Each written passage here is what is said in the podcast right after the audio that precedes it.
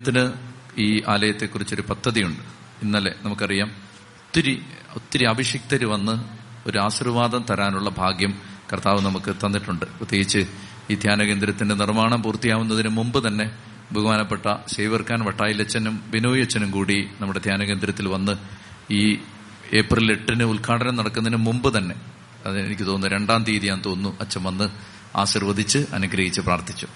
വരുന്ന വഴികളെല്ലാം അനുഗ്രഹിച്ച് പ്രാർത്ഥിച്ചു. ധ്യാനകേന്ദ്രത്തിന്റെ ഉദ്ഘാടനം കഴിഞ്ഞ് ബഹുമാനപ്പെട്ട ഡൊമിനിക് വളമനാലച്ചൻ വന്ന് ഈ സെന്ററിനെ പ്രത്യേകം ആശീർവദിച്ച് പ്രാർത്ഥിച്ചു. ബഹുമാനപ്പെട്ട നായ്ക്കമ്പറമ്പിൽ അച്ഛൻ ഫോണിലൂടെ അച്ഛൻ വയ്യാതെ കിടന്ന സമയത്ത് പ്രത്യേകം ആശീർവാദം തന്ന് പ്രാർത്ഥിച്ചു. ഇന്നലെ ബഹുമാനപ്പെട്ട ജോർജ് പനക്കലച്ചൻ വന്ന് പ്രത്യേകം ഈ സെന്ററിനെ ആശീർവദിച്ച് പ്രാർത്ഥിച്ചു. ദൈവത്തിന്റെ വലിയ കരുണയായിട്ടാണ് ഇതിനെയെല്ലാം ഞാൻ കാണുന്നത്. കാരണം നമ്മളെ ദൈവം അത്രമാത്രം സ്നേഹിക്കുന്നു. അതുകൊണ്ട് പ്രത്യേകിച്ച് നമുക്ക് അതിനുള്ള അവസരം ഈ വളരെ തിരക്ക് പിടിച്ച എല്ലാ ശുശ്രൂഷകർക്കും ഇവിടെ എത്താൻ കർത്താവ് തന്നെ ഒരു ക്ഷണം കൊടുക്കുകയാണ്. കർത്താവ് വരെ കൊണ്ടുവരികയാണ്. കർത്താവ് വളരെ സ്നേഹത്തോടുകൂടി ഇതെല്ലാം അവരുടെ ഹൃദയത്തിന്റെ ഭാഗമായിട്ട് ഏറ്റെടുത്ത് പ്രാർത്ഥിക്കാൻ അവരെ പ്രചോദിപ്പിക്കുന്നതുകൊണ്ട് മാത്രമാണ്. ഡൊമിനിക് അച്ഛനൊക്കെ പറയുന്നത് അച്ഛൻ ഈശോ പറയാത്ത ഒരു സ്ഥലത്തും പോവില്ലെന്നാണ് അപ്പൊ ഈശോ പറഞ്ഞു എന്ന് പറയുന്നത് ഈശോയ്ക്ക് നമ്മളോടുള്ള സ്നേഹമാണ്. അതുകൊണ്ട് ഈ ആലയത്തിന്റെ മേൽ ഈ അഭിഷിക്തരുടെ ആശീർവാദം കിടപ്പുണ്ട്. കേരളത്തിൽ ഈ കാലഘട്ടത്തിൽ ലോകത്ത് ഈ കാലഘട്ടത്തിൽ ശക്തമായി സുവിശേഷ വേല ചെയ്യുന്ന എല്ലാ അഭിഷിക്തരുടെയും ശുശ്രൂഷകരുടെയും ആശീർവാദം നമ്മുടെ ഈ ആലയത്തിൽ കിടപ്പുണ്ട്. ഞാൻ പറഞ്ഞു വരുന്നത് കൊളോസോസ് രണ്ടഞ്ച്. ഞങ്ങൾ ഞാൻ ശാരീരികമായി നിങ്ങളുടെ അടുത്തില്ലെങ്കിലും ആത്മാവിൽ ഇപ്പോൾ നിങ്ങളോടൊപ്പം സന്നിഹിതനാണ്. അപ്പോൾ വട്ടായിലച്ചൻ ഇപ്പൊ ഇവിടെയുണ്ട്. ഡൊമിനിക്കച്ചൻ ഇപ്പോൾ ഇവിടെയുണ്ട്. നായ്ക്കമ്പറമ്പിലച്ചൻ ഇവിടെയുണ്ട്. പനക്കലച്ചൻ ഇവിടെയുണ്ട്. എല്ലാ ദൈവ ശുശ്രൂഷകരും കൊളോസോസ് രണ്ട് വചനത്തിന്റെ അഭിഷേകത്തിൽ കൂട്ടായ്മയിലാണ്. നമ്മളോട് നല്ല സ്നേഹത്തിലാണ് കൂട്ടായ്മയിലാണ് അനുഗ്രഹത്തിലാണ്. ബഹുമാനപ്പെട്ട കൊച്ചുമാത്തി അച്ഛൻ നമ്മളോടൊപ്പം വളരെ സ്നേഹത്തിലാണ് ശുശ്രൂഷയിൽ വളരെ താല്പര്യത്തോടു കൂടിയാണ് അച്ഛൻ എല്ലാ കാര്യങ്ങളെയും സ്നേഹിച്ച് കാണുന്നത്. ഇങ്ങനെ എല്ലാവരും തന്നെ. ഒരാൾക്കും തിരുവനന്തപുരത്തെ ധ്യാന കേന്ദ്രത്തോട് അകൽച്ചയില്ല. എല്ലാവർക്കും സ്നേഹമാണ്. അത് ദൈവത്തിന്റെ സ്നേഹമാണ്. അതുകൊണ്ട് നമുക്ക് അവരുടെ ആശീർവാദം ഈ കൂട്ടപ്പ് അവരാത്മീയമായി നമ്മളോടൊപ്പം സന്നിഹിതമാണ്. വിശുദ്ധ അന്തോണീസിന്റെ പ്രത്യേക സാന്നിധ്യം ഇന്ന് ആലയത്തിൽ വെളിപ്പെട്ടിട്ടുണ്ട്. വിശുദ്ധ യൂസേപ്പ് പിതാവിന്റെ സാന്നിധ്യമുണ്ട്. ഈശോ ശക്തമായിട്ട് കർത്താവ് ഹൃദയം മുറിഞ്ഞൊഴുകുന്ന സ്നേഹത്തോടുകൂടി നമ്മളോട് കൂടെയുണ്ട്. ഇന്ന് പ്രഭാതം മുതലും ശക്തമായ അനുഗ്രഹം കർത്താവ് തന്നുകൊണ്ടിരിക്കുകയാണ്. നമുക്ക് കണ്ണുകളടച്ച് കരങ്ങളെ സ്വർഗത്തിലേക്ക് ഉയർത്തി ഈ മധ്യാന ശുശ്രൂഷയിലൂടെ നമ്മൾ മാത്രമല്ല ലോകത്തിന്റെ നാനാഭാഗത്തിരുന്ന് ഇന്റർനെറ്റിലൂടെ ഈ ശുശ്രൂഷയെ സംബന്ധിച്ചുകൊണ്ടിരിക്കുന്ന പതിനായിരങ്ങളെയും ദൈവത്തിന് സമർപ്പിച്ചുകൊണ്ട് കരങ്ങൾ ഉയർത്തി സ്തുതിക്കുന്നു. ഹാലലുയ ഹാലലുയ ഹാലലുയ ഹാലലുയ. ഇന്ന് ഉൽപ്പത്തി പുസ്തകം ഇരുപത്തി അഞ്ചും ഇരുപത്തി ആറും അധ്യായങ്ങളാണ്. നമ്മുടെ സ്റ്റഡിയുടെ സ്പീഡ് കൂടുകയാണ്. രണ്ടധ്യായങ്ങൾ വീതം സാധിക്കുന്നിടത്തോളം നമ്മൾ തീർക്കാനാണ് ആഗ്രഹിക്കുന്നത്. അപ്പൊ ഇരുപത്തഞ്ചാമത്തെ അധ്യായത്തിൽ എത്തിയെന്ന് പറഞ്ഞാൽ ഉൽപ്പത്തി പുസ്തകത്തിന്റെ പകുതിയായി. ഇനി അടുത്ത ഇരുപത്തഞ്ച് അധ്യായം കൂടെ ഉണ്ട്. അൻപത് അധ്യായമാണ് ഉൽപ്പത്തിക്കുള്ളത്. അപ്പോൾ അതുകൊണ്ട് വളരെ വേഗത്തിൽ നമ്മൾ ഇനി പോകും. എനിക്ക് പതിമൂന്ന് കാര്യങ്ങൾ എന്ന് പറയാനുണ്ട്. പെട്ടെന്ന് പെട്ടെന്ന് പറഞ്ഞു പോവാണ്. ഒന്നാമത്തെ കാര്യം ഇതാണ്. അതായത് എനിക്കൊരു ചോദ്യം ചോദിക്കാനുണ്ട്. നിങ്ങൾ ബൈബിൾ പഠിച്ച് മിടുക്കരായിരിക്കുന്നതുകൊണ്ട് ചോദ്യം ഇതാണ്. അബ്രഹാമിന് എത്ര മക്കളുണ്ടായിരുന്നു? അബ്രഹാമിന് എത്ര മക്കളുണ്ടായിരുന്നു? പറഞ്ഞേ. അബ്രഹാമിന് എത്ര മക്കളുണ്ടായിരുന്നു? രണ്ട്. ആരൊക്കെയാണ്? ഇസ്മായേലും നിങ്ങളുടെ ഉത്തരം പൂർണമായും തെറ്റാണ്. അതാണ് ഇരുപത്തിയഞ്ചാം അധ്യായത്തിന്റെ ആദ്യത്തെ സെന്റൻസ്. അബ്രഹാം കെത്തൂറ എന്ന് പേരുള്ള ഒരു സ്ത്രീയെ കല്യാണം കഴിച്ചു. നിങ്ങൾ വിചാരിക്കും ഈ വല്യപ്പച്ചൻ എന്തിന്റെ തൂക്കേടാ? അതായത് സാറ മരിച്ചു. നൂറ്റി ഇരുപത്തി ഏഴാമത്തെ വയസ്സിൽ സാറ മരിച്ചു. സാറ മരിക്കുമ്പോൾ അബ്രഹാത്തിന്റെ പ്രായം നൂറ്റി മുപ്പത്തിയേഴ് പത്ത് വയസ്സിന്റെ വ്യത്യാസമാണ് ഇവർ തമ്മിലുള്ളത്. സാറ മരിച്ചു കഴിഞ്ഞിട്ട് അബ്രഹാം അദ്ദേഹത്തെ കുറ്റമൊന്നും പറയണ്ട മരിച്ചു കഴിഞ്ഞിട്ടല്ലേ? അദ്ദേഹം അദ്ദേഹത്തിന് ഒരു കല്യാണാലോചന വന്നപ്പോ അദ്ദേഹത്തിന് ആ കല്യാണാലോചന ഇഷ്ടപ്പെട്ടിട്ട് അദ്ദേഹം കല്യാണം കഴിച്ചു. അദ്ദേഹത്തിന്റെ സാറ കഴിഞ്ഞ് അദ്ദേഹം കല്യാണം കഴിച്ച ഭാര്യയുടെ പേരാണ് സ്ത്രീയുടെ പേരാണ് കെത്തൂറ. എന്താണ്? കുട്ടിക്കൂറ അല്ല കെത്തൂറ. എന്താണ്? കെത്തൂറ. കെത്തൂറ എന്നാണ് ആ ചേച്ചിയുടെ പേര്. കെത്തൂറയിൽ നിന്ന് ആറു മക്കളും രണ്ട് പഴയ മക്കളും. അങ്ങനെ മൊത്തം എട്ട് മക്കളാവുകയാണ് അബ്രാഹത്തിന്. അപ്പോൾ സാറായുടെ മരണത്തിന് ശേഷം ഏതാണ്ട് നാൽപ്പത്തെട്ട് വർഷം കൂടെ അബ്രാഹാം ജീവിച്ചിരിക്കുകയാണ്. അതിനുശേഷമാണ് അബ്രാഹാം മരിക്കുന്നത്. അപ്പോൾ ആദ്യത്തെ പാരഗ്രാഫ് ആറ് വരെയുള്ള വാക്യങ്ങൾ പെട്ടെന്ന് പോവായതുകൊണ്ടാണ്. ആദ്യത്തെ ആറ് വാക്യങ്ങളിൽ പറയുന്നത് കത്തൂറായിൽ നിന്ന് ജനിച്ച മക്കൾ. ഇനി ഇത് ജനിച്ചു കഴിഞ്ഞിട്ട് അബ്രാഹം എന്ത് ചെയ്തു? ഇസഹാക്കിന് വേണ്ടതെല്ലാം ഇസഹാക്കിന് കൊടുത്തു. ഈ ഉപനാരിയിൽ നിന്ന് ജനിച്ച മക്കൾക്ക് ഹാഗാറിൽ നിന്ന് ജനിച്ച മകന് വേണ്ടതെല്ലാം ഹാഗാറിന്റെ മകന് കൊടുത്തു. കത്തൂറായിൽ നിന്ന് ജനിച്ച മക്കൾക്കെല്ലാം വേണ്ടത് കൊടുത്തു. അപ്പൊ ഒന്നാമത്തെ കാര്യം ഇതാണ് അബ്രഹാം ഒരപ്പൻ എന്ന നിലയിലുള്ള ഉത്തരവാദിത്തങ്ങളെല്ലാം ഭംഗിയായിട്ട് നിറവേറ്റി. എന്നിട്ട് ഇസഹാക്കിനോട് കത്തൂറായിൽ നിന്ന് ജനിച്ച മക്കളോട് പറഞ്ഞു നിങ്ങൾ ഇവിടെ താമസിക്കേണ്ട നിങ്ങൾ ദൂരെ പോയി താമസിച്ചോ കാരണം നിങ്ങൾ തമ്മിൽ ചേരാൻ സാധ്യതയില്ല അതുകൊണ്ട് വളരെ ദൂരത്തിൽ പോയി താമസിച്ചോളുക. അങ്ങനെ അബ്രഹാം പേരന്റൽ റെസ്പോൺസിബിലിറ്റി ഒരു മാതാപിതാക്കളുടെ ഉത്തരവാദിത്വം വളരെ കൃത്യമായിട്ട് ഭംഗിയായിട്ട് നിർവഹിക്കുകയാണ് അബ്രാഹാം ചെയ്യുന്നത്. ഒന്ന് തിമോത്തി അഞ്ച് എട്ട്. ഈ കാര്യം ആ വചനം ഒന്ന് വായിക്കേണ്ടതാണ്. ഒന്ന് തിമോത്തി അഞ്ച് എട്ടിൽ പൗലശ്രീക പറയുകയാണ് കുടുംബത്തിന്റെ ഉത്തരവാദിത്തങ്ങൾ ഏറ്റെടുക്കാത്ത വ്യക്തികളെ കുറിച്ച് പൗലശ്രീക പറയുകയാണ്. അതായത് ചില ആളുകൾ അവരുടെ കുടുംബത്തിന്റെ ഉത്തരവാദിത്തങ്ങൾ ഏറ്റെടുക്കും. ഒന്ന് തിമോത്തി അഞ്ചെട്ട് വായിച്ചേ. ഒരുവൻ തന്റെ സ്വന്തക്കാരുടെ പ്രത്യേകിച്ച് തന്റെ കുടുംബത്തിന്റെ ആവശ്യങ്ങൾ നിറവേറ്റുന്നില്ലെങ്കിൽ അവൻ വിശ്വാസം ത്യജിച്ചവനും അവിശ്വാസിയേക്കാൾ ഹീനനുമാണ്. കേട്ടോ നിങ്ങളിത്? ഒരുവൻ തന്റെ സ്വന്തക്കാരുടെ അല്ലെങ്കിൽ കുടുംബാംഗങ്ങളുടെ ആവശ്യങ്ങൾ നിറവേറ്റുന്നില്ലെങ്കിൽ സുവിശേഷ വേലയെന്ന് പറഞ്ഞ് അങ്ങ് ഇറങ്ങരുത്. വീട്ടുകാരുടെ ആവശ്യങ്ങൾ നിറവേറ്റണം.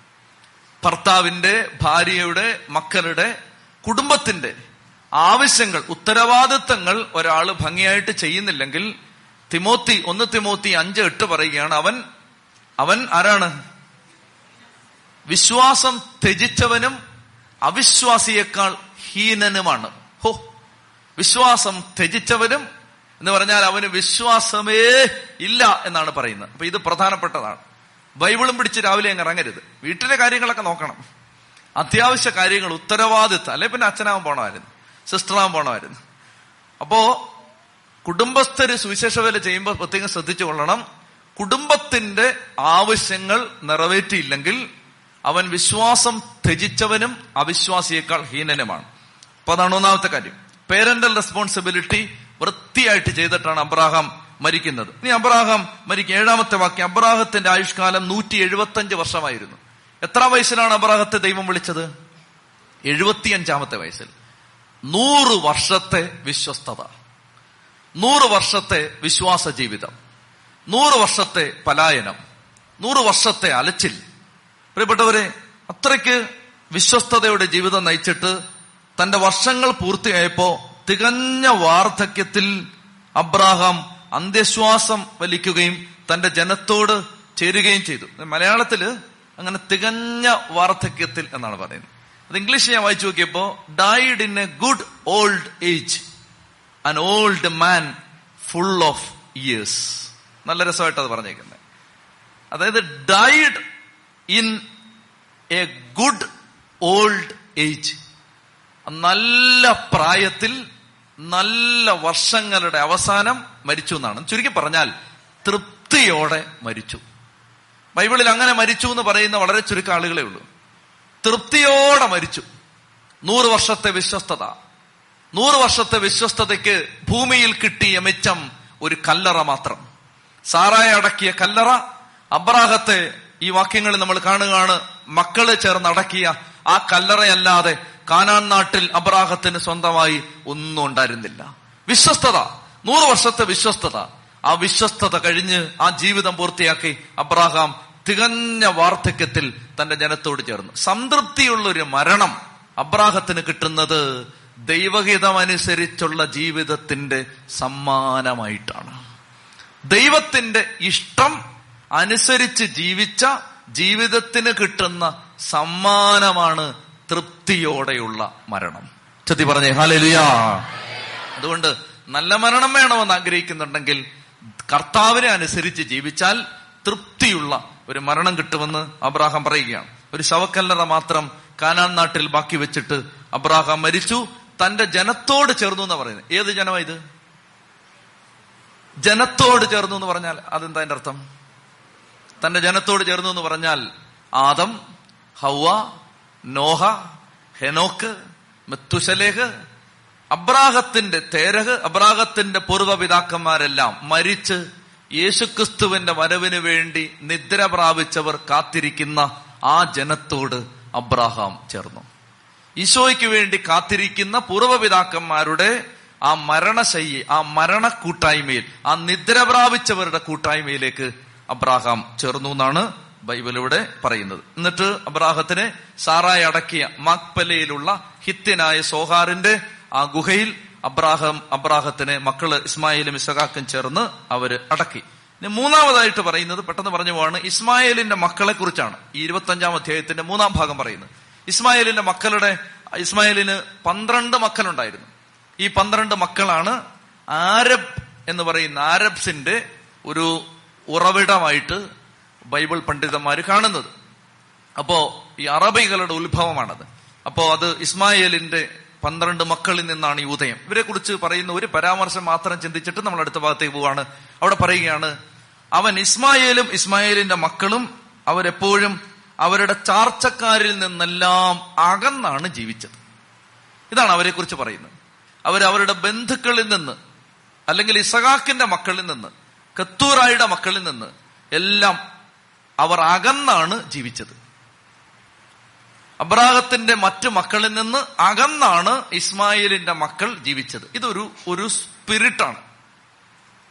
ശ്രദ്ധിക്കണം നന്നായിട്ട് ശ്രദ്ധിക്കണം. അതായത് നമ്മൾ കർത്താവിന്റെ മക്കളായിട്ട് ജീവിക്കുമ്പോ നമ്മൾ കൃത്യമായ അകലം സൂക്ഷിക്കണം എന്നത് ഒരു വശം. എന്ന് വച്ച് ലോകത്തുള്ള സകലരെയും ശത്രുക്കളായി കാണുന്നത് തെറ്റായ അതിന്റെ മറുവശം. ഞാൻ പറയാൻ മനസ്സിലാവുന്നുണ്ടോ? അതായത് നമ്മൾ യേശുക്രിസ്തുവിനെ ആരാധിക്കുന്നവര് വിശ്വാസ വിഷയങ്ങളിൽ ഒത്തുതീർപ്പ് ചെയ്യാൻ പാടില്ല. എന്നും പറഞ്ഞുകൊണ്ട് എല്ലാ മതസ്ഥരോടും എനിക്ക് വെറുപ്പാണ്. ഞാൻ അവരുമായിട്ട് കണ്ടാൽ മിണ്ടില്ല വഴി കണ്ടാൽ ഹായ് പറയില്ല. അവരുടെ വീട്ടിൽ പോവില്ല. അത് അതിന്റെ മറുവശത്തെ എക്സ്ട്രീം. രണ്ടും തെറ്റാണ്. ഒന്ന് വേർപാട് പാലിക്കാത്തത് തെറ്റാണ്. രണ്ട് മറ്റ് ജനതകളെ വെറുക്കുന്നതും തെറ്റാണ്. ഇതിന് നടുവിലുള്ളൊരു വഴിയിലൂടാണ് വിശ്വാസി യാത്ര ചെയ്യേണ്ടത്. ചതി പറഞ്ഞേ ഹാലലുയാ അതുകൊണ്ട് എനിക്ക് ഒരു സമ്പർക്കമില്ല അതുകൊണ്ട് ഞാൻ വേറെ അങ്ങനെയല്ല. ഈ ജനത്തിനിടെ ഈ ജനതയുടെ ഇടയിൽ ജീവിച്ചുകൊണ്ടാണ് സുവിശേഷം പങ്കുവെക്കപ്പെടേണ്ടത്. അതുകൊണ്ട് എല്ലാവരോടും സമാധ സ്നേഹത്തിൽ വർത്തിച്ച് സമാധാനത്തിൽ വ്യാപരിക്കാനാണ് പോലീസ് പറയുന്നത്. അടുത്തത്. നാലാമത്തെ കാര്യം ഇതാണ്. ഇസഹാക്കിന് എത്ര വയസ്സുള്ളപ്പോഴാണ് കല്യാണം നടന്നത്? നാൽപ്പത് വയസ്സുള്ളപ്പോഴാണ്. നാൽപ്പത് വയസ്സുള്ളപ്പോഴാണ്. ഇസഹാക്കിന്റെ കല്യാണം നടന്ന കാര്യം പറയുന്നത്. നാൽപ്പത് വയസ്സുള്ളപ്പോഴാണ്. നാൽപ്പതാമത്തെ വയസ്സിലാണ് അബ്രാഹാം ഇസഹാക്കിന് പെണ്ണ് കാണാൻ ഫൃത്യനെ വിടുന്നത്. നാൽപ്പതാമത്തെ വയസ്സ് കല്യാണം നടന്നു. ഈ കല്യാണത്തെക്കുറിച്ച് കഴിഞ്ഞ ആഴ്ച ഞാൻ പറഞ്ഞത് കർത്താവ് അറേഞ്ച് ചെയ്ത കല്യാണമായിരുന്നു. പക്ഷെ കർത്താവ് അറേഞ്ച് ചെയ്ത ഈ കല്യാണത്തിൽ റബേക്ക വന്ധിയായിരുന്നു കർത്താവ് അറേഞ്ച് ചെയ്ത കല്യാണമാണിത്. കർത്താവായിരുന്നു അതിന്റെ ആശീർവാദം. പക്ഷേ ഇരുപത് വർഷത്തേക്ക് റബേക്കായ്ക്ക് മക്കളില്ല. ദൈവം പറഞ്ഞ വഴിയിലൂടെ സഞ്ചരിക്കുന്നു എന്നതുകൊണ്ട് ജീവിതത്തിൽ ഇനി ഒരിക്കലും ഒരു പ്രശ്നം ഉണ്ടാവില്ല എന്ന് തെറ്റിദ്ധരിക്കരുത്. ദൈവം പറഞ്ഞ വഴിയിലൂടെ സഞ്ചരിക്കുന്നവർക്കും പ്രശ്നങ്ങൾ ജീവിതത്തിൽ ഉണ്ടാവാം. എന്നാൽ ദൈവം പറഞ്ഞ വഴിയിലൂടെ സഞ്ചരിക്കുന്നവരുടെ പ്രശ്നങ്ങൾക്കുള്ള പരിഹാരവും ദൈവം തന്നെ ഒരുക്കി വെച്ചിട്ടുണ്ട് എന്ന് അറിയാവുന്ന ഇസഖാക്ക് എന്താ ചെയ്തെന്നറിയാമോ? മക്കളില്ല എന്ന ഇരുപത് വർഷം മക്കളില്ല എന്ന വേദനയിൽ ഇരുപത്തൊന്നാം വാക്യം ഇസഖാക്ക് തന്റെ വന്ധിയായ ഭാര്യയ്ക്ക് വേണ്ടി കർത്താവിനോട് പ്രാർത്ഥിച്ചു. ശ്രദ്ധിക്കുക. ഇസഹാക്കിനറിയാം ഇരുപത്തഞ്ച് വർഷം എഴുപത്തഞ്ച് വയസ്സ് മുതൽ നൂറാമത്തെ വയസ്സ് വരെ കാത്തിരുന്നിട്ടാണ് അബ്രാഹത്തിന് താനുണ്ടായതെന്ന് ഇസഹാക്കിനറിയാം. അബ്രാഹാം ഇത് ഇസഹാക്കിനോട് പറഞ്ഞു കൊടുത്തിട്ടുണ്ട്.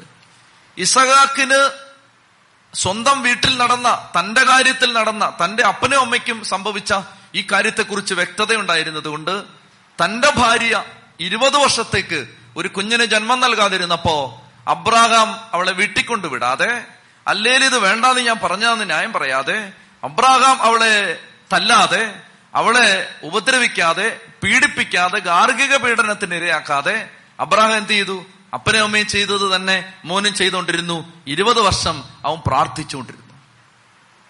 ജീവിതത്തിലെ പ്രതികൂലങ്ങൾ അനേക നാളത്തെ പ്രാർത്ഥനയ്ക്ക് ശേഷവും മാറാത്ത ആരെങ്കിലും ദൈവത്തിന്റെ വചനം കേൾക്കാൻ ഇവിടെ ഇരിപ്പുണ്ടെങ്കിൽ മക്കളെ ഒറ്റ വഴിയേ ഉള്ളൂ പ്രാർത്ഥിച്ചുകൊണ്ടേയിരിക്കുക. വേറെ ഒരു വഴിയില്ല. പ്രാർത്ഥിച്ചുകൊണ്ടേയിരിക്കുക. മക്കളില്ല റബേക്ക് ആദ്യത്തെ വർഷം കുഞ്ഞുണ്ടാവേണ്ടതാണ്. കുഞ്ഞുണ്ടാവുന്നില്ല. ഇസഖാക്ക് പ്രാർത്ഥിച്ചുകൊണ്ടിരുന്നു. ഇസഖാക്ക് പ്രാർത്ഥിക്കുകയാണ് കർത്താവെ കുഞ്ഞിനെ തരണേ. ഇരുപത് വർഷം പ്രാർത്ഥിച്ചു. ഇവിടെ പറയുകയാണ് കർത്താവ് അവന്റെ പ്രാർത്ഥന കേൾക്കുകയും റബേക്ക ഗർഭിണിയാവുകയും ചെയ്തു.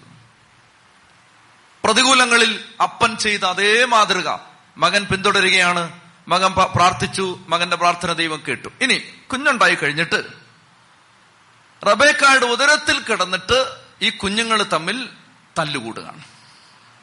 രണ്ട് പിള്ളേരുണ്ട്. ഇരട്ടകളാണ്. അപ്പൊ അന്ന് സ്കാനിങ് ഒന്നും ഇല്ലാത്തതുകൊണ്ട് എങ്ങനെയാ അറിഞ്ഞെന്നൊന്നും അറിയാൻ പാടില്ല. എങ്ങനെയോ അറിഞ്ഞു. വലിയ വയറായിരുന്നിരിക്കും. അങ്ങനെ അറിഞ്ഞതായിരിക്കും. അപ്പോ റബേക്കൊക്കെ മനസ്സിലായി ഇത് ഒന്നല്ല ഒന്നിലധികം ഉണ്ടെന്നാണ് തോന്നുന്നത്. ഒന്നാണെങ്കിൽ ഈ യുദ്ധം അകത്ത് നടക്കില്ല. അങ്ങനെ കുഞ്ഞുങ്ങൾ തമ്മിൽ മല്ലിട്ടപ്പോ അവരുടെ ഉദരത്തിൽ കിടന്ന് കുഞ്ഞുങ്ങൾ മല്ലിട്ടപ്പോ അപ്പോ റബേക്ക എന്ത് ചെയ്തു? റബേക്ക ഇസഹാക്കിനോട് നിങ്ങളെ ഒറ്റ ഒരുത്തനാണ് ഇതിന് കാരണം എന്ന് പറഞ്ഞ് അയാളെ ഉപദ്രവിക്കാതെ അല്ലാതെ വഴക്കുണ്ടാക്കാതെ എന്നെ വീട്ടിൽ കൊണ്ടുവിടാൻ പറയാതെ റബേക്ക എന്ത് ചെയ്തു? റബേക്ക ചെയ്യുന്ന ഇതാണ് അവളും കർത്താവിനോട് പ്രാർത്ഥിച്ചു. നിങ്ങൾ നോക്കിയേ. ഭർത്താവിന് ഒരു പ്രശ്നം വരുന്നു ഭാര്യയ്ക്ക് മക്കളില്ല. അപ്പൊ ഭർത്താവ് ചെന്ന് പ്രാർത്ഥിക്കുന്നു. ഭാര്യയുടെ ഉദരത്തിൽ കിടന്ന് പിള്ളേരെ അടികൂടുന്നു. അപ്പൊ ഭാര്യ ചെന്ന് പ്രാർത്ഥിക്കുന്നു. ഇതാണ് ഒരു കുടുംബത്തിന്റെ രീതി. സംതൃപ്തമായ വിജയകരമായ ഒരു ദാമ്പത്യത്തിന്റെ അടയാളമാണിത്. അതായത് ജീവിതത്തിൽ എന്ത് പ്രശ്നം വരുമ്പോഴും ഭാര്യയും ഭർത്താവും കർത്താവിന്റെ അടുത്തേക്ക് പോകുന്ന കുടുംബമാണ് തലമുറകളിലൂടെ അനുഗ്രഹിക്കപ്പെടാൻ പോകുന്ന കുടുംബം. അതാണ് ഇവിടെ പറയുന്നത്. അതായത് അന്നേരം അവർ വേറെ പുതിയ സ്കാനിങ് അടുത്തേക്ക് പോകാൻ നോക്കിയില്ല. അന്നേരം അവർ വേറെ ഡോക്ടറിനെ കൺസൾട്ട് ചെയ്യാൻ പോയില്ല. എന്ത് കാര്യം വരുമ്പോഴും കർത്താവിന്റെ അടുത്തേക്ക് പോവാണ്. ദമ്പതിമാർക്ക് ഇത് ദൂതാണ്. എന്ത് ക്രൈസിസ് വരുമ്പോഴും കർത്താവിന്റെ അടുത്തേക്ക് പോവുകയാണ്.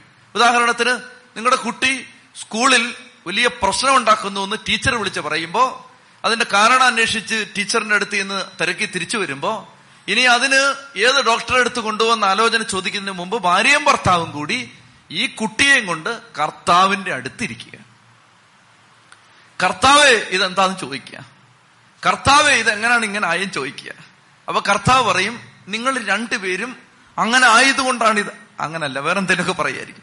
കർത്താവ് അതിനുള്ള മറുപടി തരും. പ്രിയപ്പെട്ടവരെ ഇപ്പൊ ഇസഹാക്ക് പ്രാർത്ഥിക്കുന്നു റബേക്ക പ്രാർത്ഥിക്കുന്നു. ഇനി കുഞ്ഞുങ്ങൾ മല്ലിട്ടപ്പോൾ അവൾ കർത്താവിനോട് ചോദിച്ചു അപ്പൊ കർത്താവ് പറയാണ് റബേക്ക ഇപ്പൊ ഒരു എട്ടൊമ്പത് മാസത്തേക്ക് ഒരു പത്ത് മാസത്തേക്ക് നിനക്ക് ബുദ്ധിമുട്ടുണ്ടാവുന്നേ ഉള്ളൂ. രണ്ട് വംശങ്ങളാണ് നിന്റെ വയറ്റിൽ കിടക്കുന്നത്. രണ്ട് വഴിക്ക് പോകേണ്ട രണ്ട് വംശങ്ങൾ നിന്റെ വയറ്റിൽ കിടക്കുകയാണ്. എന്നിട്ട് ദൈവം പറയുകയാണ് മൂത്തവൻ ഇളയവന് ദാസ്യവൃത്തി ചെയ്യും. മൂത്തവൻ ഇളയവന് ദാസ്യവൃത്തി ചെയ്യും. എന്നെ ശ്രദ്ധിച്ചിരിക്കുക. നമുക്കൊരിക്കലും പിടികിട്ടാത്ത ഒരു യാഥാർത്ഥ്യമാണ് ദൈവത്തിന്റെ തെരഞ്ഞെടുപ്പിന്റെ ലോജിക്ക്. നമുക്ക് പിടിയിട്ടില്ല എന്തുകൊണ്ടാണ് ദൈവം ഈ ആളെ തെരഞ്ഞെടുത്തത്? എന്നെത്ര ചോദ്യം ചോദിച്ചാലും ഉത്തരം കിട്ടില്ല. ദൈവത്തിന്റെ തെരഞ്ഞെടുപ്പിന് മനുഷ്യന്റെ ലോജിക്കില്ല. ഇപ്പൊ ഇവിടെ ഇവിടെ ശ്രദ്ധിച്ചോ? വയറ്റിക്കിടക്കുന്ന രണ്ട് പിള്ളേര്. തെറ്റുവല്ലം ചെയ്തിട്ടുണ്ടോ? അവർ ദൈവത്തിനെതിരെ മറുതലിച്ചിട്ടുണ്ടോ അവർ ദൈവത്തിനെതിരെ മുദ്രാവാക്യം വിളിച്ചിട്ടുണ്ടോ? അവരൊന്നും ചെയ്തിട്ടില്ല. പക്ഷെ വയറ്റിക്കിടക്കുമ്പോ തന്നെ ദൈവം പറയുകയാണ് രണ്ടിൽ ഒന്നിന് മൂത്തവൻ ഇളയവന് ദാസ്യവൃത്തി ചെയ്യും. നമ്മൾ ചോദിക്കണം കർത്താവ് എന്താ ഇത്? ഇതിനകത്തൊരു ഒരു ന്യായമില്ലല്ലോ കർത്താവേ. കർത്താവ് റോമാലേഖനം ഒമ്പതാം അധ്യായത്തിൽ ചില കാര്യങ്ങൾ പറയുന്നുണ്ട്. റോമാലേഖനം ഒമ്പതാം അധ്യായത്തിൽ റബേക്കായുടെ ഉദരത്തിൽ വന്ന് പിറന്ന ഈ കുഞ്ഞുങ്ങളെ കുറിച്ച് ഇങ്ങനെയാണ് പറയുന്നത് ഒമ്പതാം അധ്യായം പത്ത് മുതലുള്ള വാക്യങ്ങൾ. റോമാലേഖനം ഒമ്പത് പത്ത് മുതൽ മാത്രമല്ല നമ്മുടെ പൂർവപിതാവായ ഇസഹാക്ക് എന്ന ഒരേ ആളിൽ നിന്ന് റബേക്കായും കുട്ടികളെ ഗർഭം ധരിച്ചു. എന്നാൽ അവർ ജനിക്കുകയോ നന്മയോ തിന്മയോ ആയി എന്തെങ്കിലും പ്രവർത്തിക്കുകയോ ചെയ്യുന്നതിന് മുമ്പ് തന്നെ അവൾക്ക് ഇപ്രകാരം അറിയിപ്പുണ്ടായി. ജ്യേഷ്ഠൻ അനുജന്റെ സേവകനായിരിക്കും. ദൈവത്തിന്റെ തെരഞ്ഞെടുപ്പിന്റെ ലക്ഷ്യം പ്രവർത്തികൾ മൂലമല്ല. എന്ന് പറഞ്ഞാൽ ഈ കൊച്ചുങ്ങൾ വല്ലതും ചെയ്തിട്ടല്ല. പ്രവൃത്തികൾ മൂലമല്ല. അവിടുത്തെ വിളി മൂലം തുടർന്നു കൊണ്ടുപോകേണ്ടതിനാണ് ഇത് സംഭവിച്ചത്. യാക്കോബിനെ ഞാൻ സ്നേഹിച്ചു ഏസാവിനെ ഞാൻ വെറുത്തു എന്നാണ് എഴുതപ്പെട്ടിരിക്കുന്നത്. അപ്പോൾ നാം എന്ത് പറയണം? ദൈവത്തിന്റെ ഭാഗത്ത് അനീതി ഉണ്ടെന്നോ നമ്മൾ ചോദിച്ച അതേ ചോദ്യം. പൗലൂസും ചോദിക്കാം. ദൈവത്തിന്റെ ഭാഗത്ത് അനീതി ഉണ്ടെന്നോ ഒരിക്കലുമില്ല. എനിക്ക് ദയ തോന്നുന്നവരോട് ഞാൻ ദയ കാണിക്കും. എനിക്ക് അനുകമ്പ തോന്നുന്നവരോട് അനുകമ്പയും എന്ന് അവിടുന്ന് മോശയോട് അരളി ചെയ്തു. ശ്രദ്ധിച്ചോ? ഒമ്പത് പതിനാറ്. അതുകൊണ്ട് മനുഷ്യന്റെ ആഗ്രഹമോ പ്രയത്നമോ അല്ല ദൈവത്തിന്റെ ദയയാണ് എല്ലാ തെരഞ്ഞെടുപ്പിന്റെയും അടിസ്ഥാനം. ദൈവത്തിന്റെ ദയയാണ്. നമുക്ക് അറിയാൻ പാടില്ല. മനുഷ്യന്റെ മനുഷ്യൻ അധ്വാനിച്ചിട്ടാണോ മനുഷ്യൻ എന്തെങ്കിലും ചെയ്തിട്ടാണോ മനുഷ്യൻ എന്തെങ്കിലും പുണ്യം ചെയ്തിട്ടാണോ നല്ല നമ്മൾ വിശുദ്ധരായിട്ട് ജീവിച്ചിട്ടാണോ? മനുഷ്യന്റെ ആഗ്രഹമോ പ്രയത്നമോ അല്ല ദൈവത്തിന്റെ ദയയാണ് എല്ലാത്തിന്റെയും അടിസ്ഥാനം. എന്നിട്ട് പറയുകയാണ് വിശുദ്ധ ഗ്രന്ഥം പറവയോട് പറയുന്നു ഭൂമിയിലെങ്ങും എന്റെ നാമം ഉദ്ഘോഷിക്കപ്പെടുന്നതിനും എന്റെ ശക്തി നിന്നിൽ വെളിപ്പെടുന്നതിനും വേണ്ടിയാണ് ഞാൻ നിന്നെ ഉയർത്തിയത്. ശ്രദ്ധിച്ചേ ഞാൻ എന്താ പറയുന്നതെന്നറിയാമോ? അതായത് നിങ്ങൾ ആരെങ്കിലും നോക്കുമ്പോ ഇപ്പോ ദൈവം ഇന്ന ആളെ അനുഗ്രഹിച്ചു. കർത്താവ് ഇന്ന ആളെ തെരഞ്ഞെടുത്തു. അല്ലെ ഇന്ന കുടുംബത്തെ തെരഞ്ഞെടുത്തു. അല്ലെ ഈ ആളെ കർത്താവ് അഭിഷേകം ചെയ്തു. പ്രിയപ്പെട്ട സഹോദരങ്ങളെ ഇവിടെ മാനുഷികമായിട്ട് ചിന്തിക്കുമ്പോൾ എന്താ എന്റെ കാരണം? എന്തെങ്കിലും ഒരു കാരണമുണ്ട് അതിന്? ദൈവം പറയാണ് അതിന് മനുഷ്യ നിനക്കൊരു കാരണം കണ്ടെത്താൻ പറ്റില്ല. അത് ദൈവത്തിന്റെ കയ്യിൽ നമുക്ക് അറിയാൻ പാടില്ലാത്തൊരു കാര്യമായിട്ട് ദൈവത്തിനങ്ങ് വിട്ടേക്കുക. ഞാനിത് പറയുന്ന എന്തിനെന്ന് വെച്ചാൽ ചില ആളുകൾ ഇങ്ങനെ പ്രാർത്ഥിക്കുന്ന ഞാൻ കേട്ടിട്ടുണ്ട് കർത്താവ് ഡൊമിനിക്കച്ചന്റെ അഭിഷേകം എനിക്ക് തരണേന്ന് മണ്ടത്തരാത്. ഡൊമിനിക്കച്ചന്റെ അഭിഷേകം ഡൊമിനിക്കച്ചനെ ഉള്ളൂ. വട്ടായിലച്ചന്റെ അഭിഷേകം തരണേന്ന് തലകുത്തി മറിഞ്ഞ് പ്രാർത്ഥിക്കുന്നവരെ കണ്ടിട്ടുണ്ട്. അങ്ങനെ കുത്തിക്കൊണ്ടിരുന്ന അവർ മരിച്ചതായിട്ടും അറിയാം. ഒന്നും കിട്ടിയിട്ടില്ല. കാരണം വട്ടായിലച്ചന്റെ അഭിഷേകം വട്ടായിലച്ചനാണ്. പ്രിയപ്പെട്ട സഹോദരങ്ങളെ അതായത് ദൈവം ഒരാളെ തെരഞ്ഞെടുത്തിരിക്കുന്നത് ആ വ്യക്തിയിൽ ദൈവത്തിന്റെ ശക്തി വെളിപ്പെടുന്നതിന് വേണ്ടിയാണ്. ഇപ്പൊ രണ്ട് കാര്യങ്ങൾ ശ്രദ്ധിക്കണം. ഒന്ന് ദൈവം തെരഞ്ഞെടുത്തവരോട് ഒരു അസൂയ തോന്നരുത്. ഒന്നാമത്തെ കാര്യം അതാണ്. ദൈവം തെരഞ്ഞെടുത്തവരോട് ഒരു അസൂയ തോന്നരുത്. രണ്ടാമത്തേത് ദൈവം തെരഞ്ഞെടുത്തവർക്കെതിരെ നിൽക്കരുത്. ഇത് രണ്ട് ശ്രദ്ധിക്കണം. ലോകം മുഴുവൻ ദൈവം തെരഞ്ഞെടുത്തവർക്കെതിരെ നിന്നാലും ദൈവം തിരഞ്ഞെടുത്തവർ നേരെ തന്നെ നിൽക്കും. അതുകൊണ്ടാണ് വചനം പറയുന്നത് കർത്താവ് തെരഞ്ഞെടുത്തവരുടെ മേൽ ആര് കുറ്റം ആരോപിക്കും? അതുകൊണ്ട് ദൈവത്തിന്റെ തെരഞ്ഞെടുപ്പ് എന്തുകൊണ്ട് യാക്കോബ് അറിയില്ല ദൈവം തെരഞ്ഞെടുത്തു. എന്തുകൊണ്ട് അബ്രഹാം അറിയില്ല എന്തുകൊണ്ട് നാഹോറിനെ തെരഞ്ഞെടുത്തില്ല അബ്രഹാമിനെ തെരഞ്ഞെടുത്തു അറിയില്ല. എന്തുകൊണ്ട് യാക്കോബ് എന്തുകൊണ്ട് ഏസാവിനെ തെരഞ്ഞെടുത്തില്ല അറിയില്ല. എന്തുകൊണ്ട് ഇസഹാക്ക് എന്തുകൊണ്ട് ഇസ്മായിലിനെ തെരഞ്ഞെടുത്തില്ല അറിയില്ല. ദൈവം തെരഞ്ഞെടുത്തു അത്രയേ ഉള്ളൂ. പ്രിയപ്പെട്ട മക്കളെ അതുകൊണ്ട് ദൈവം നമ്മുടെ കുടുംബങ്ങളെ തെരഞ്ഞെടുക്കാൻ നമുക്ക് പ്രാർത്ഥിക്കാം. നിങ്ങളുടെ കുടുംബങ്ങളിൽ നിന്ന് ദൈവത്തിന്റെ തെരഞ്ഞെടുപ്പ് തലമുറകളുടെ അനുഗ്രഹം വെളിപ്പെടാൻ നമുക്ക് പ്രാർത്ഥിക്കാം. ഇവിടെ ഒരു ലോജിക്കൊന്നുമില്ല. എന്തുകൊണ്ട് ദൈവം തെരഞ്ഞെടുത്തു എന്ന ചോദ്യത്തിന് ഉത്തരവില്ല ഉത്തരം അറിയാൻ പാടില്ല. അതിന് ദൈവത്തിന് ദൈവത്തിന്റെതായ മനസ്സിൽ ചില ന്യായം ഉണ്ടാവാം. ഇനി നിങ്ങൾ ശ്രദ്ധിക്കേണ്ടത് ഈ കുട്ടികൾ ഉദരത്തിൽ കിടന്ന് യുദ്ധം ചെയ്യുന്ന സമയത്ത് ദൈവം പറയുകയാണ് റബേക്ക നീ ഭാരപ്പെടേണ്ട. നീ നിന്റെ ഉദരത്തിൽ കിടക്കുന്ന രണ്ട് വംശങ്ങളാണ്. മൂത്തവൻ ഇളയവന് ദാസ്യവൃത്തി ചെയ്യും. എന്നിട്ട് രണ്ടുപേരുടെയും പേര് പിന്നെ പറയുകയാണ്. ഒന്ന ഒന്നാമൻ ഏസാവ്. അവന്റെ ദേഹം മുഴുവൻ രോമം നിറഞ്ഞിരിക്കുകയാണ്. അവനാണ് ആദ്യം പുറത്തു വരുന്നത്. ഇരട്ടകളാണ്. ആദ്യം പുറത്തു വരുന്നത് ഏസാവാണ്. അവൻ ചുമന്നിരുന്നു. അവന് അവന്റെ ദേഹം മുഴുവൻ രോമാവൃതമായിരുന്നു. രണ്ടാമത്തവൻ യാക്കോബ്. യാക്കോബ് എന്ന വാക്കിന്റെ അർത്ഥം സ്ഥാനം കൈക്കലാക്കുന്നവൻ. ശരിക്കും പറഞ്ഞാൽ ലിറ്ററലി പറഞ്ഞ കുതികാൽ പിടിക്കുന്നവൻ എന്നാണ് കാൽ വാരുന്നവൻ എന്നാണ് ഗ്രാബർ എന്നാണ്. ഈ കൈക്കലാക്കുന്നവൻ. ഇതാണ് യാക്കോബ് എന്ന പേരിന്റെ അർത്ഥം. പ്രിയപ്പെട്ടവരെ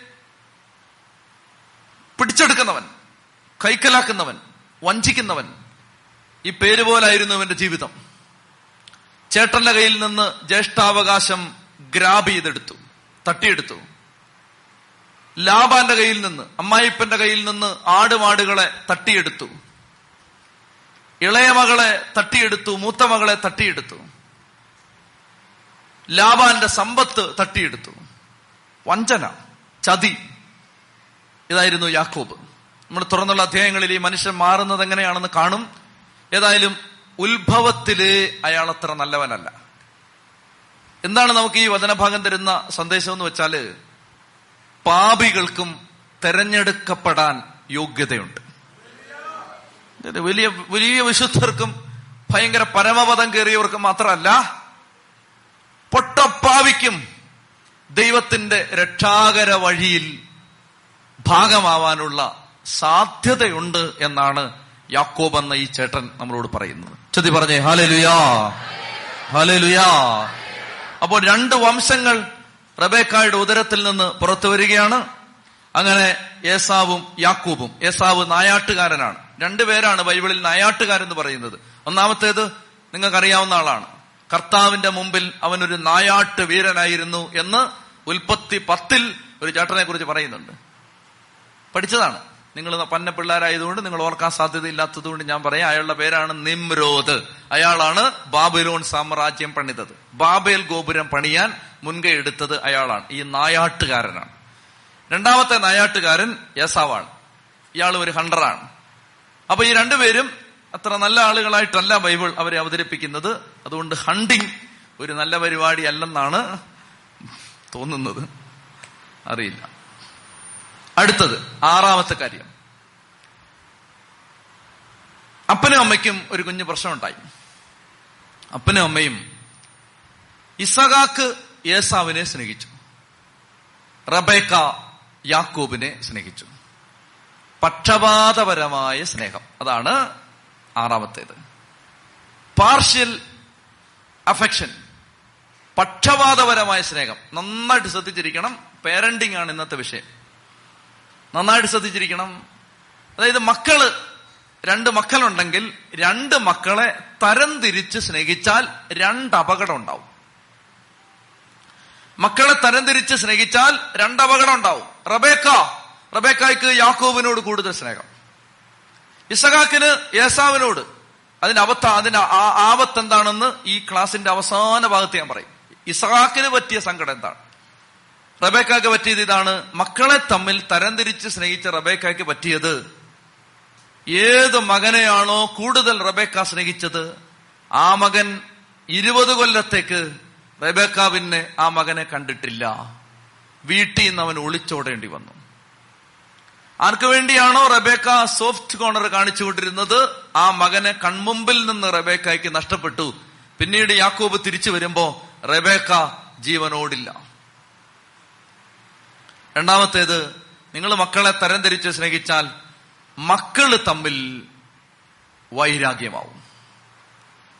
യേസാവും യാക്കൂബും തമ്മിലുള്ള നിരന്തര ശത്രുതയുടെ കാരണത്തിന് അതിന്റെ കാരണം മാതാപിതാക്കളുടെ പക്ഷപാതപരമായ സ്നേഹമായിരുന്നു. മക്കളെ തരംതിരിച്ച് സ്നേഹിച്ചാൽ മക്കൾ തമ്മിലടിക്കുന്നത് മാതാപിതാക്കളെ നിങ്ങൾ കാണേണ്ടി വരും.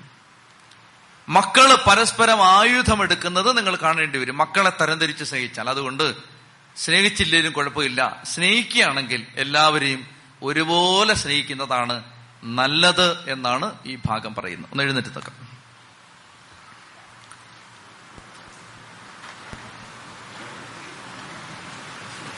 മടുത്തോ? ഏ?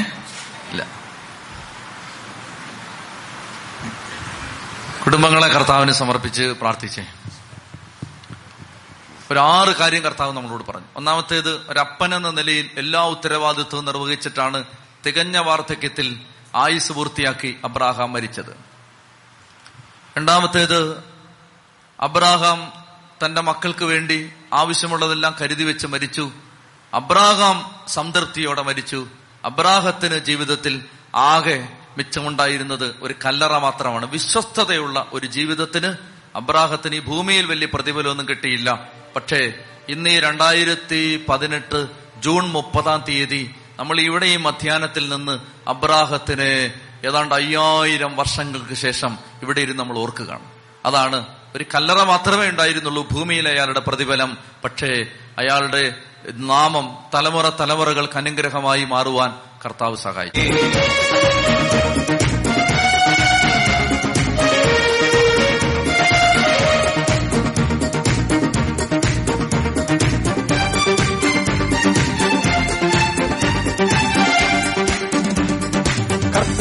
കർത്താവിന്റെ പക്ഷത്തെങ്കിൽ ആരെനിക്ക് എതിരു നിൽക്കും കർത്താവിന്റെ പക്ഷത്തെങ്കിൽ ആരെനിക്ക് എതിരു നിൽക്കും കർത്താവിന്റെ കരം പിടിച്ച് ഞാനും വഴി നടക്കും. കർത്താവിന്റെ പക്ഷത്തെങ്കിൽ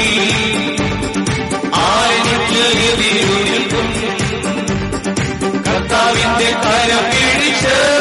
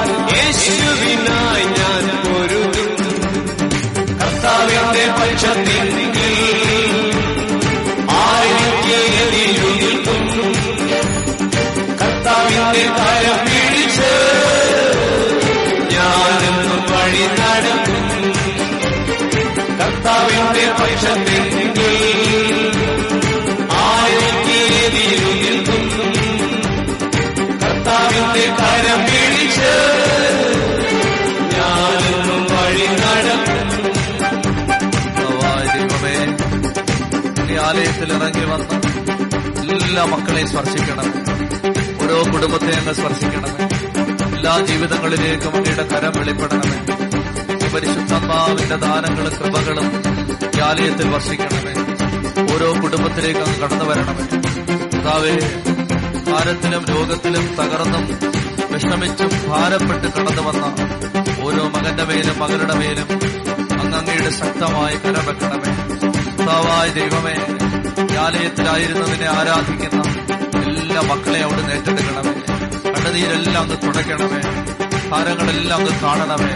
ഈശോയെ ആര് സഹായിക്കാനില്ലാത്ത മക്കളെ അങ്ങ് ഏറ്റെടുക്കണമേ. രോഗത്താൽ തകർന്ന മക്കളെ അങ്ങ് ഏറ്റെടുക്കണമേ. ഹൃദയം തകർന്ന് ജീവിക്കുന്ന മക്കളെ കുടുംബങ്ങളെ അങ്ങയുടെ കരനീട്ടി ഏറ്റെടുക്കണമേ. ഈശോയെ നടന്ന് ചെന്ന് മക്കളെ മാറോട് ചേർക്കണമേ. ജീവിതത്തിന്റെ എല്ലാ ഭാരങ്ങളെയും ഏറ്റെടുത്ത് അനുഗ്രഹിക്കണമേ.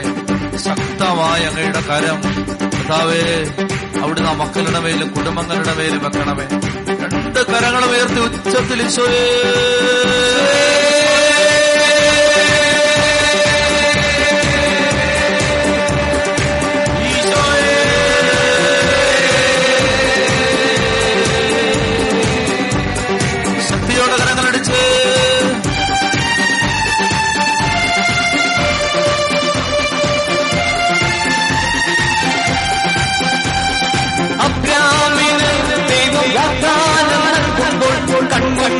കൺമുൻപിൽ ശൂന്യതയായിരുന്നു അബ്രാമിന് ദൈവം വാഗ്ദാനം നൽകുമ്പോൾ കൺമുൻപിൽ ശൂന്യതയായിരുന്നു എങ്കിലും അവൻ തന്നിൽ വിശ്വസിച്ചല്ലോ.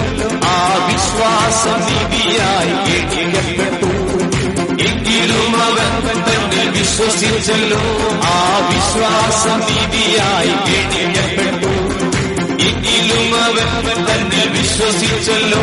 ആ വിശ്വാസം നീതിയായി എഴുതപ്പെട്ടു. ഏലിയാ മദ്യം എന്നാലും ശക്തൻ ഏലിയാ പോലൊരു മദ്യം എന്നാലും കർത്താവ് ശക്തൻ സ്വർഗമടയ്ക്കാം മഴയകറ്റാം.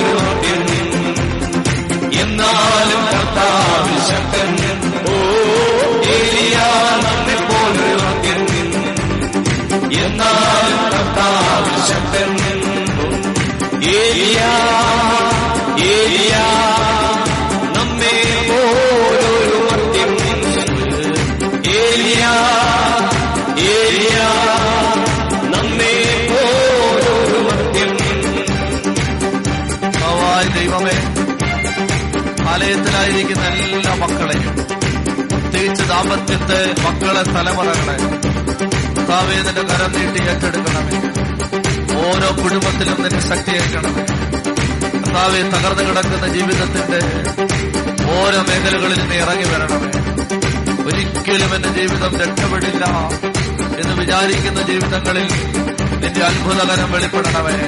മക്കളെ ഹൃദയം നൊന്ന് ആഗ്രഹിച്ച് കർത്താവ് ശക്തമായിട്ട് പ്രവർത്തിക്കുന്നു. നന്നായിട്ട് ആഗ്രഹിച്ച് പ്രാർത്ഥിച്ച് ആരും അടുത്തു നിൽക്കുന്നവരെ ശ്രദ്ധിക്കണം ചുറ്റും നിൽക്കുന്നവരെ നോക്കണ്ട. ഇറങ്ങി വരണേ എന്ന് പ്രാർത്ഥിക്കും. എന്റെ ജീവിതത്തിൽ ഇറങ്ങി ഇടപെടണേ എന്ന് പ്രാർത്ഥിക്കും. എന്റെ കണ്ണീരിൽ ഇറങ്ങി വരണേ എന്ന് പ്രാർത്ഥിക്കും. എന്റെ പ്രശ്നത്തിന് ഉത്തരം തരണേ എന്ന് പ്രാർത്ഥിക്കും. എന്റെ ജീവിതത്തിൽ മാറ്റം വരാൻ എന്നെ സഹായിക്കണമേ എന്ന് പ്രാർത്ഥിക്കും. കർത്താവെ നിന്റെ നാമത്തിൽ പ്രാർത്ഥിക്കുന്നു നിന്റെ പരിശുദ്ധ വചനത്തിൽ പ്രാർത്ഥിക്കുന്നു നിന്റെ തിരുരക്തത്തിൽ പ്രാർത്ഥിക്കുന്നു കർത്താവായ ദൈവമേ അത് കരതിട്ടണമേ എന്ന് പ്രാർത്ഥിക്കുന്നു അങ്ങ് അഭിഷേകം ചെയ്യണമേ എന്ന് പ്രാർത്ഥിക്കുന്നു. ഈ ജനത്തെ അങ്ങ് ഏറ്റെടുക്കണമേ എന്ന് പ്രാർത്ഥിക്കുന്നു കരങ്ങളുയർത്തി ഉച്ചത്തിൽ ഈശോയേ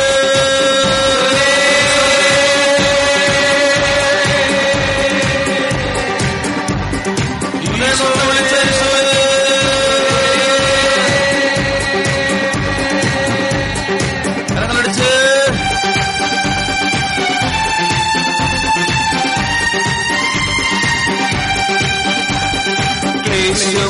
ദുരിതമോ എന്തു വന്നാലും യേശുവിൻ വചനത്തിൽ ചരിക്കും ക്ലേശമോ ദുരിതമോ എന്തു വന്നാൽ യേശുവിൻ വചനത്തിൽ ചരിക്കും ആപത്തോ വാളോ എന്തു വന്നാലും യേശുവിനെ എന്നും ഘോഷിക്കും.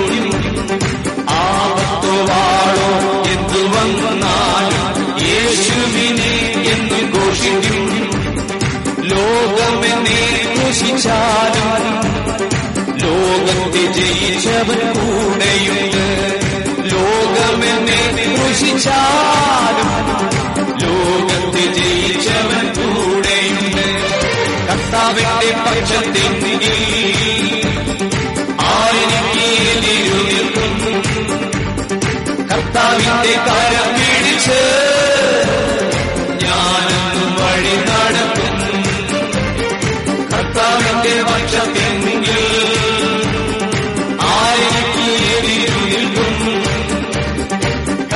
കർത്താവിന്റെ കാര്യം പിടിച്ച് വഴി നടക്കും സൈന്യനീര പോലെ വളഞ്ഞാലും ദൈവത്തിന്റെ കരം കരുതും. സൈന്യനീര പോലെ വളഞ്ഞാലും ദൈവത്തിന്റെ കരം കരുതും. വൈരികളൊന്നും എന്നെ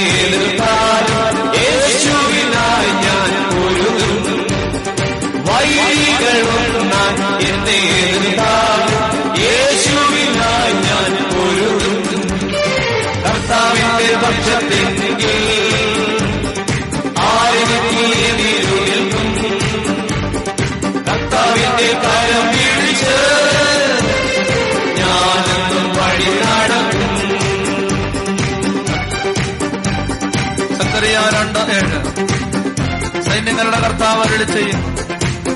നിന്നെ തൊടുന്നവൻ കർത്താവിന്റെ കൃഷ്ണമണിയാണ് തൊടുന്നത്. സൈന്യബലത്താലല്ല കരബലത്താലല്ല എന്റെ ആത്മാവിനാലാണ്. യേശുവിന്റെ സൈന്യം യേശുവിന്റെ ജനം ദൈവരാജ്യത്തിന്റെ മക്കൾ. കർത്താവേ ശക്തമായ സംരക്ഷണം. സക്കറിയ ഒമ്പത് എട്ടിൽ സക്കറിയ രണ്ടഞ്ചിൽ സക്കറിയ രണ്ട് ഏഴിൽ സങ്കീർത്തനം തൊണ്ണൂറ്റൊന്ന് പത്തിൽ ജോബ് ഒന്ന് പത്തിൽ സങ്കീർത്തനം മുപ്പത്തിനാല് ഏഴ് കർത്താവേ ശക്തമായ സംരക്ഷണം. ജനത്തിന്റെ മേൽ കുടുംബങ്ങളുടെ മേൽ ദാമ്പത്യത്തിന്റെ മേൽ ശക്തമായ സംരക്ഷണം. ശക്തിയോടെ കരങ്ങളടിച്ച് നിന്നെ തൊടുന്നവരോ നിന്നെയല്ല ദൈവത്തിൻ കൺമണിയെ തന്നെ തൊടുന്നു നിന്നെ തൊടുന്നവരോ നിന്നെയല്ല ദൈവത്തിൻ കൺമണിയെ തന്നെ തൊടുന്നു. നിന്നെ തൊടുന്നവരോ നിന്നെയല്ല ദൈവത്തിൻ കൺമണിയെ തന്നെ തൊടുന്നു. സർവശക്തൻ എഴുന്നേൽക്കുന്നു നിനക്ക. പുക പോലെ ചിതറുന്നു വൈരികൾ.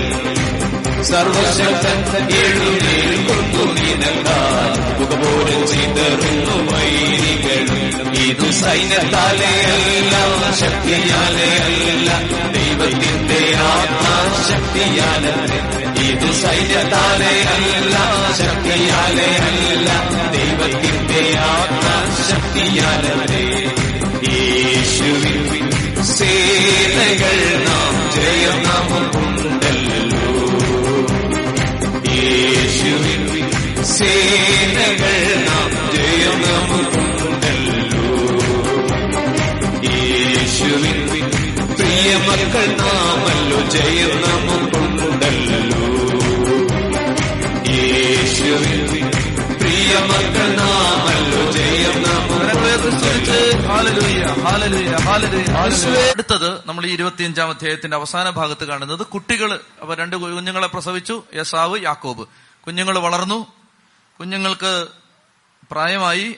ഇപ്പൊ മൂത്തവൻ നായാട്ടിൽ സമർത്ഥനായിരുന്നു. മൂത്തവന് കൃഷിയിലും നായാട്ടിലുമാണ് താല്പര്യം രണ്ടാമത്തവൻ ശാന്തനായിരുന്നു. അങ്ങനെ പറയുന്നത് അവൻ കൂടാരങ്ങളിൽ പാർത്തു. രണ്ടാമത്തവൻ ശാന്തനായിരുന്നു. കൂടാരങ്ങളിൽ പാർത്തു. രണ്ടുപേരുടെയും സ്വഭാവം പറയണം. ഒരുത്തൻ വളരെ അഗ്രസീവായ ആളാണ്. ഭയങ്കര എക്സ്ട്രോവേർട്ട് എല്ലാ കാര്യത്തിലും ഇടപെടുന്നവൻ നായാട്ടുകാരൻ. രണ്ടാമത്തവൻ ശാന്തനാണ്. പക്ഷെ ഈ ബാഹ്യ ഭാവങ്ങൾ കൊണ്ട് സ്വഭാവം നമുക്ക് പറയാൻ പറ്റില്ല. രണ്ടുപേരും ഓരോ തരത്തിൽ പോരായ്മകൾ ഉള്ളവരായിരുന്നു എന്ന് പിന്നീടുള്ള ജീവിതം കാണുകയാണ്. ഇസഹാക്കിന് യേസാവിനോട് താല്പര്യം യേസാവിനോട് താല്പര്യം വന്നതിന്റെ കാരണം ഇസഹാക്കിന് മാനിറച്ചി ഇഷ്ടമായിരുന്നു? കാട്ടിറച്ചി ഇഷ്ടമാണ്. അപ്പൊ ഈ നായാട്ടുകാരൻ കാട്ടിൽ പോയി കൊണ്ടുവന്ന് കൊടുക്കും. ഇവന് ഈ നായാട്ടുകാരൻ കാട്ടിൽ നിന്ന് കാട്ടുമൃഗങ്ങളെ കൊണ്ടുവന്ന് വേട്ടയാടി കൊണ്ടുവന്ന് കൊടുക്കും. കൊടുക്കുമ്പോൾ ഇസഹാക്കിന് അതിനോട് വലിയ താല്പര്യമാണ് അതുകൊണ്ട് ഇസഹാക്കിന് യേശാവിനോട് നല്ല സ്നേഹം. റബേക്കായ്ക്ക് കാരണം എന്തെന്നറിയാൻ പാടില്ല. ചിലപ്പോൾ ഇളയ ചെറുക്കനായതുകൊണ്ടായിരിക്കും ശാന്തനായതുകൊണ്ടായിരിക്കും. യാക്കോബിനോടും താല്പര്യം ഒരു ദിവസം ഏസാവ് നായാട്ട് കഴിഞ്ഞ് തിരിച്ചു വരുമ്പോ യാക്കോബ് നല്ല പായസം ഉണ്ടാക്കിക്കൊണ്ടിരിക്കുകയാണ്. അപ്പോൾ പായസത്തിന്റെ നല്ല മണം മൂക്കിലേക്ക് അടിച്ചു കയറുമ്പോ ഇവനിങ്ങനെ വിശന്ന് വലഞ്ഞു വരുന്നത് കൊണ്ട് അവൻ യാക്കോബിനോട് ചോദിച്ചു എനിക്ക് ആ പായസം തരുമോ? ചോദിച്ചു. അപ്പൊ അവനിങ്ങനെ ചോദിക്കുമ്പോ യാക്കോബ് യാക്കോബ് കുശാഗ്ര ബുദ്ധിയാണ് ചതിയനാണ്. അതുകൊണ്ട് യാക്കോബ് പറഞ്ഞു പായസം തരാം. അതിന് ബുദ്ധിമുട്ടൊന്നുമില്ല. പക്ഷേ ജ്യേഷ്ഠാവകാശം എനിക്ക് തരണം. ഒരു ചേട്ടനെ അപ്പൻ അനുഗ്രഹിക്കും. ചേട്ടനെ അപ്പൻ അനുഗ്രഹിക്കുമ്പോൾ ആ ചേട്ടന് അപ്പനിൽ നിന്ന് പരമ്പരാഗതമായി തലമുറ തലമുറയായി പകർന്നു കിട്ടുന്ന ഒരു അനുഗ്രഹമുണ്ട് ഒരു ആശീർവാദമുണ്ട് എന്ന് പറഞ്ഞാൽ ആത്മീയ കാര്യമാണ് ആശീർവാദം. ഭൗതിക കാര്യമാണ് വിശപ്പ്. ഏസാവിന് ശരീരത്തിന്റെ താല്പര്യങ്ങൾ നടന്നാ മതി ആത്മാവിന്റെ കാര്യങ്ങളെക്കുറിച്ച് താല്പര്യമില്ല അതുകൊണ്ട് ഏസാവ് പറഞ്ഞു പായസം തന്നാ മതി ആശീർവാദം നിനക്ക് തരാം ജ്യേഷ്ഠാവകാശം നിനക്ക് തരാം. യേസാവ് അപ്പോഴത്തെ വിശപ്പിൽ യേശാവ് പറഞ്ഞു ജ്യേഷ്ഠാവകാശം നീ എടുത്തോ? പായസം ഇങ്ങി തരാൻ പറഞ്ഞു. അങ്ങനെ ജ്യേഷ്ഠാവകാശം യേസാവ് യാക്കോബിന് കൈമാറിയിട്ട് ഒരു പാത്രം പായസം വാങ്ങിച്ചു കുടിച്ചു. കേൾക്കുമ്പോൾ വളരെ നിസ്സാര കാര്യമാണ്. ഒരു പാത്രം പായസം നല്ല കാര്യമല്ലേ?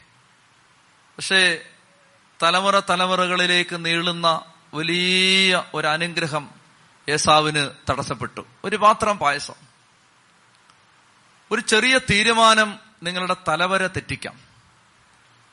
ഒരു ചെറിയ വീഴ്ച നമ്മുടെ നിലനിൽക്കുന്ന അനുഗ്രഹങ്ങളെ തട്ടിക്കളയാം.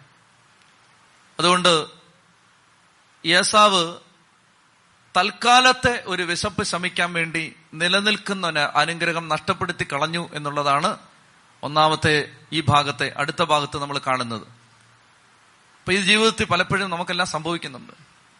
നിലനിൽക്കുന്നത് ഏതാണ്? താൽക്കാലികമായത് ഏതാണ്? അപ്പൊ ഈ ജീവിതത്തിൽ ചില കാര്യങ്ങൾ വേണ്ടാന്ന് വെച്ചാൽ ചില കാര്യങ്ങളിൽ അച്ചടക്കം പാലിച്ചാൽ ഈ ജീവിതത്തിൽ ചില കാര്യങ്ങളിൽ മിതത്വം വെച്ചാൽ ആത്മീയ കാര്യത്തിന് ഭൗതിക കാര്യത്തെക്കാൾ പ്രാധാന്യം കൊടുത്താൽ യാക്കൂബിനെ പോലെ അനുഗ്രഹിക്കപ്പെടും എന്നുള്ളതാണ് അടുത്ത സൂചന. പെട്ടെന്ന് നമുക്ക് പോവാം. അടുത്തത് ഇരുപത്തിയാറാം അധ്യായമാണ്. അതിന്റെ ആദ്യ ഭാഗത്ത് നമ്മൾ കാണുന്നത് ഈജിപ്തിൽ സോറി ഇസഹാക്ക് താമസിക്കുന്ന വീട്ടിൽ നാട്ടിൽ ഒരു ക്ഷാമം ഉണ്ടാവുകയാണ് അപ്പൊ ഇസഹാക്കിന്റെ നാട്ടിൽ ശക്തമായ ക്ഷാമം വരുന്ന സമയത്ത് ഇസഹാക്ക് ഈജിപ്തിലേക്ക് പോകാൻ തീരുമാനിക്കുകയാണ്. ഇപ്പൊ നിങ്ങൾ ശ്രദ്ധിച്ചിട്ടുണ്ടാവും ആദ്യം മുതൽ ഈ ബൈബിൾ സ്റ്റഡി സംബന്ധിക്കുന്ന ആളുകൾക്ക് ആളുകൾ ശ്രദ്ധിച്ചിട്ടുണ്ടാവും. ഇതിനകത്തെല്ലാം ഒരു പാറ്റേൺ ഉണ്ട്. അബ്രഹാം ജീവിക്കുന്ന കാലത്ത് ക്ഷാമം ഉണ്ടാവുന്നു ഈജിപ്തിലേക്ക് പോകുന്നു. പിന്നീട് ക്ഷാമം ഉണ്ടാവുന്നു അഭിമേലേക്കിന്റെ നാട്ടിലേക്ക് പോകുന്നു. ഇങ്ങനെ ഒരു ഒരു പാറ്റേൺ ബൈബിളിലുണ്ട്. ഇപ്പൊ ഇവിടെ വീണ്ടും ഇസഹാക്ക് ജീവിച്ചുകൊണ്ടിരിക്കുന്ന സമയത്ത് ഇസഹാക്കിന്റെ നാട്ടിൽ ക്ഷാമം ഉണ്ടാവുകയാണ്. അങ്ങനെ അബ്രഹാത്തിന്റെ കാലത്തുണ്ടായതുപോലെ ഒരു ക്ഷാമം ഉണ്ടാവുമ്പോ ഈജിപ്തിലേക്ക് പോകാൻ ഇസഹാക്ക് തീരുമാനിക്കുകയാണ്. ഈജിപ്തിലേക്ക് പോകാനായിട്ട് ഇസഹാക്ക് തീരുമാനിക്കുന്ന സമയത്ത് കർത്താവ് പ്രത്യക്ഷപ്പെട്ടിട്ട് പറയുകയാണ് ഈജിപ്തിലേക്ക് നീ പോകരുത്. ശ്രദ്ധിക്കാമോ? നാൽപ്പത്തി ആറാമത്തെ അധ്യായത്തിൽ വരുമ്പോ ദൈവം തന്നെ പ്രത്യക്ഷപ്പെട്ടിട്ട് പറയും ഈജിപ്തിലേക്ക് പോ. അബ്രാഹാം ദൈവത്തോട് ചോദിക്കാതെ ഈജിപ്തിലേക്ക് പോയി. ഇസഹാക്കിനോട് ദൈവം പ്രത്യക്ഷപ്പെട്ടിട്ട് പറയുകയാണ് ഈജിപ്തിലേക്ക് പോകണ്ട. യാക്കോബിന് ദൈവം പ്രത്യക്ഷപ്പെട്ടിട്ട് പറയാണ് ഈജിപ്തിലേക്ക് പോ. ഇതെന്താ ഇത്? ഒരാളോട് ഒരാളെ പോയതിന് ശിക്ഷിക്കുന്നു ഒരാളോട് പോരുതെന്ന് പറയുന്നു ഒരാളോട് പോവാൻ പറയുന്നു. ചെറിയ കാര്യമാണ് പക്ഷെ വലിയ കാര്യമാണ്. ഒരാളെ സംബന്ധിക്കുന്ന ദൈവഹിതമല്ല മറ്റൊരാളെ സംബന്ധിക്കുന്ന ദൈവഹിതം. അതുകൊണ്ട് ആരുടെയും ജീവിതം അന്ധമായിട്ട് കോപ്പിയടിക്കരുത്. ഓരോരുത്തരും ദൈവത്തെ ശ്രദ്ധിക്കണം. അവരങ്ങനെ ചെയ്യുന്നു ആ അച്ഛൻ അങ്ങനെ ചെയ്യുന്നു ആ ധ്യാന കേന്ദ്രം അങ്ങനെ ചെയ്യുന്നു ആ ഇടവക അങ്ങനെ ചെയ്യുന്നു ആ വീട് അങ്ങനെ ചെയ്യുന്നു ആ കൂട്ടുകാരൻ അങ്ങനെ ചെയ്യുന്നു. അവനോട് ദൈവം പറയുന്നത് ഈജിപ്തിൽ പോകാനായിരിക്കും. നിന്നോട് ദൈവം പറയുന്നത് ഈജിപ്തിൽ പോകരുതെന്നായിരിക്കും. എല്ലാവരും വിദേശത്ത് പോകുന്നു ഞാനും പോകുന്നു. എല്ലാവരും ബിസിനസ് തുടങ്ങുന്നു ഞാനും തുടങ്ങുന്നു. എല്ലാവരും എന്നെ കോളേജ് വിടുന്നു ഞാനും വിടുന്നു. ഒരാളെ സംബന്ധിക്കുന്ന ദൈവഹിതം ആവണമെന്നില്ല വേറൊരാളെ സംബന്ധിക്കുന്ന ദൈവഹിതം. അതുകൊണ്ട് ഇവിടെ ദൈവം പറയുകയാണ് ഇസാക്കിനോട് പറയുകയാണ് ഈജിപ്തിൽ നീ പോകരുത് നീ അഭിമലേഖിന്റെ നാട്ടിൽ ഗരാർ എന്ന് പറയുന്ന സ്ഥലത്ത് താമസിക്കാനായിട്ട് പറയുകയാണ്. ഇനി അടുത്തത് അത് ഞാൻ ആവർത്തിക്കുന്നില്ല ഈ അബ്രാഹത്തിന് രണ്ട് തവണ സംഭവിച്ച അതേ പ്രശ്നം. അഭിമലേക്ക് എന്ന് പറഞ്ഞാൽ ഫറവോ പോലെ രാജാവിന്റെ ടൈറ്റിലാണ്. ഒരാളല്ലത് ആ രാജാവിന്റെ ടൈറ്റിലാണത്. അപ്പോ അഭിമലേഖ് എന്ന് പറയുന്ന ആൾ അബ്രാഹത്തിന്റെ കാലത്തുണ്ടായിരുന്നത് പോലെ തന്നെ ആ നാട്ടിലെ രാജാവ് ഫിലിസ്തീനയുടെ രാജാവാണ്. ആ രാജാവ് ഇസഖാക്ക് റബേക്ക ഇവിടെ ചെന്ന് കഴിഞ്ഞപ്പോ ആ നാട്ടിലെത്തി കഴിഞ്ഞപ്പോ ഇസഖാക്ക് റബേക്കയോട് പറയുകയാണ് നീ നീ എന്റെ പെങ്ങളാന്ന് പറയണം. ഇതിപ്പോ മൂന്നാമത്തെ തവണയാണ് ഈ കാര്യം വരുന്നത്. നീ എന്റെ പെങ്ങളാണെന്ന് പറയണം. അപ്പൊ എല്ലാവരോടും പറഞ്ഞു പെങ്ങളാന്ന് പറഞ്ഞു. പക്ഷെ ഇവർ തമ്മിൽ സ്നേഹമായിട്ട് ഇടപഴകുന്നത് രാജാവ് ഒരു ദിവസം കണ്ടു. അപ്പൊ രാജാവ് വിളിച്ചിട്ട് പറഞ്ഞു നീ എന്തിനാ നുണ പറഞ്ഞത്? പഴയ സംഭവം തന്നെയാണ് അതുകൊണ്ട് ഞാനത് ആവർത്തിക്കുന്നില്ല. അപ്പൊ ഇസഹാക്കിന്റെ ജീവിതത്തിൽ അപ്പൻ നുണ പറഞ്ഞു മോനും നുണ പറഞ്ഞു. അപ്പന് ചെയ്തതുപോലെ അപ്പൻ പ്രാർത്ഥിച്ചു മോനും പ്രാർത്ഥിച്ചു. അപ്പൻ ദൈവത്തിന്റെ ഹിതം ചോദിച്ചു മോനും ചോദിച്ചു. അപ്പൻ എന്ത് ചെയ്തോ മാതാപിതാക്കൾ എന്ത് ചെയ്തോ അത് തന്നെ അടുത്ത തലമുറയിൽ ആവർത്തിക്കപ്പെടുകയാണ് എന്നൊരു സൂചന മാത്രം നമുക്കിപ്പോ കാണാം. അടുത്തത് അടുത്തത് ശ്രദ്ധിച്ച് മനസ്സിലാക്കേണ്ടതാണ്. ആ നാട്ടിൽ അന്ന് ഈ നാടോടികളായിട്ട് ജീവിക്കുന്ന ആളുകളാണ്. അപ്പൊ ഇവരെല്ലാം പരദേശികളായ ആയതുകൊണ്ട് അവർക്ക് പ്രത്യേകിച്ച് സമ്പത്തൊന്നുമില്ല. ആകെയുള്ള ഇവരുടെ സമ്പത്ത് എന്ന് പറഞ്ഞാൽ കിണറാണ്. കന്നുകാലികളും കിണറും. കിണർ സമ്പത്താണ്.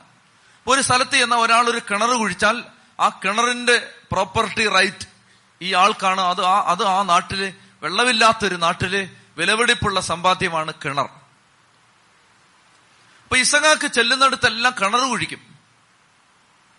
അപ്പൊ ഇസഹാക്ക് കുഴിക്കുന്ന കിണർ ഫിലിസ്തീന് വന്ന് മണ്ണിട്ട് മൂടും. ഇതാണ് അടുത്ത പരിപാടി നടക്കാൻ പോകുന്നത്. ഫിലിസ്തീർക്ക് ഇസഹാക്കിനോട് ഇസഹാക്ക് സമ്പന്നനായതുകൊണ്ട് അവനോട് ഭയങ്കര ശത്രുത വന്നിട്ട് അഭിമലേഖിന്റെ നാട്ടിൽ വെച്ച് ഇസഹാക്ക് കുഴിച്ച കിണറെല്ലാം ഫിലിസ്തീന് വന്ന് മണ്ണിട്ട് മൂടി. അപ്പൊ ഇസഹാക്ക് എന്ത് ചെയ്യുന്നറിയാം അവരോട് വഴക്കിന് നിൽക്കാതെ ഇസഹാക്ക് അടുത്ത സ്ഥലത്തേക്ക് പോയി. അടുത്ത സ്ഥലത്ത് ചെന്നിട്ട് ഇസഹാക്ക് അടുത്ത കിണർ കുഴിച്ചു. വെള്ളം കിട്ടി അവതെ ഫിലിസ്തീരി വന്ന് അത് മണ്ണിട്ട് മൂടി.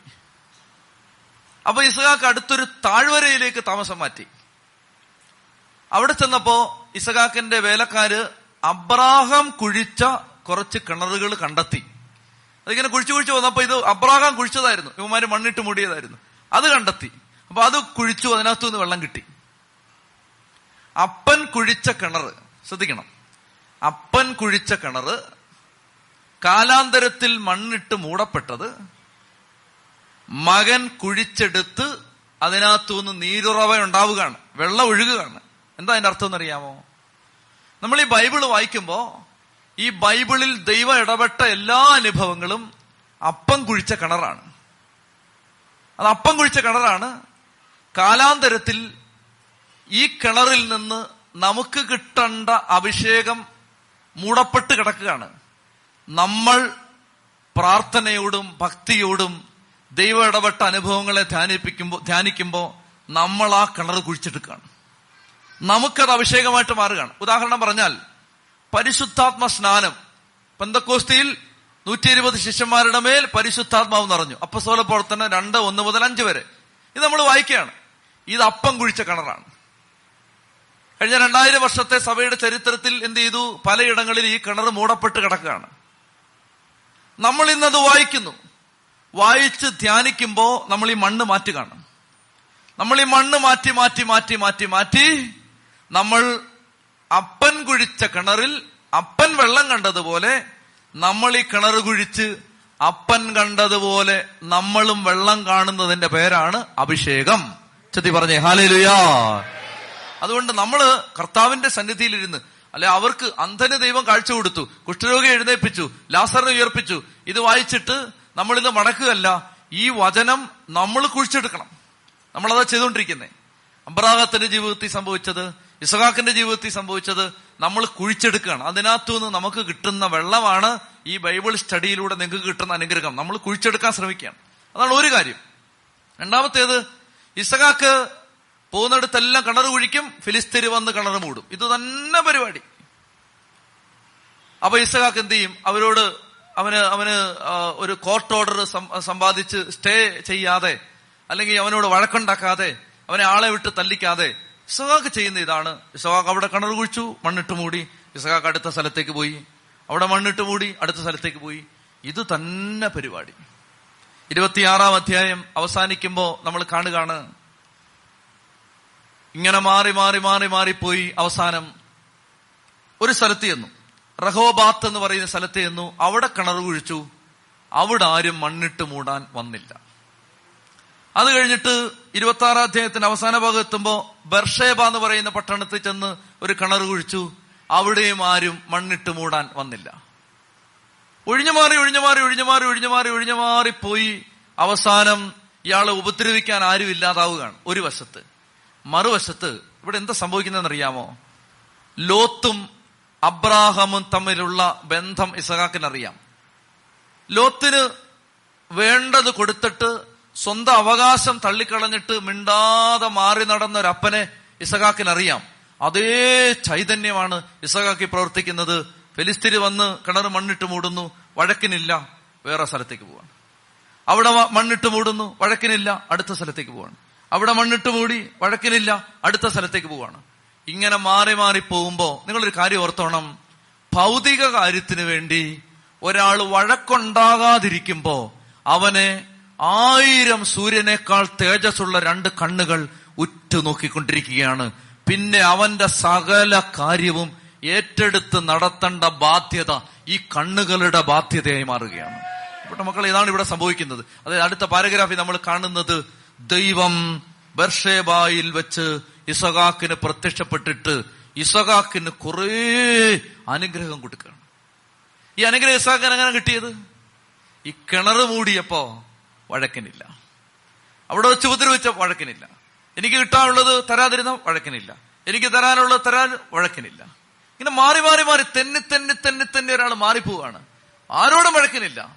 പക്ഷെ ഒരു കാര്യം ദൈവം പ്രത്യക്ഷപ്പെട്ടിട്ട് പറയുകയാണ് നിന്നെ ഞാൻ അനുഗ്രഹിക്കും നിന്റെ സന്തതി ഞാൻ അനുഗ്രഹിക്കും നിന്റെ തലമുറയെ ഞാൻ അനുഗ്രഹിക്കും ദേശാവകാശമായിട്ട് തരും. പ്രിയപ്പെട്ടവരെ ഇസഹാക്കിലൂടെ ജനത അബ്രഹാമിലൂടെ അനുഗ്രഹിക്കപ്പെട്ടതുപോലെ അനുഗ്രഹം ഇസഹാക്കിലൂടെ അനുഗ്രഹിക്കപ്പെടുന്നതിന്. ഞാൻ പറഞ്ഞു വരുന്നത് ഭൗതിക കാര്യത്തിന് വേണ്ടി വഴക്കടിക്കുന്നവർ ദൈവരാജ്യത്തെക്കുറിച്ച് ബോധമില്ലാത്തവരാണ്.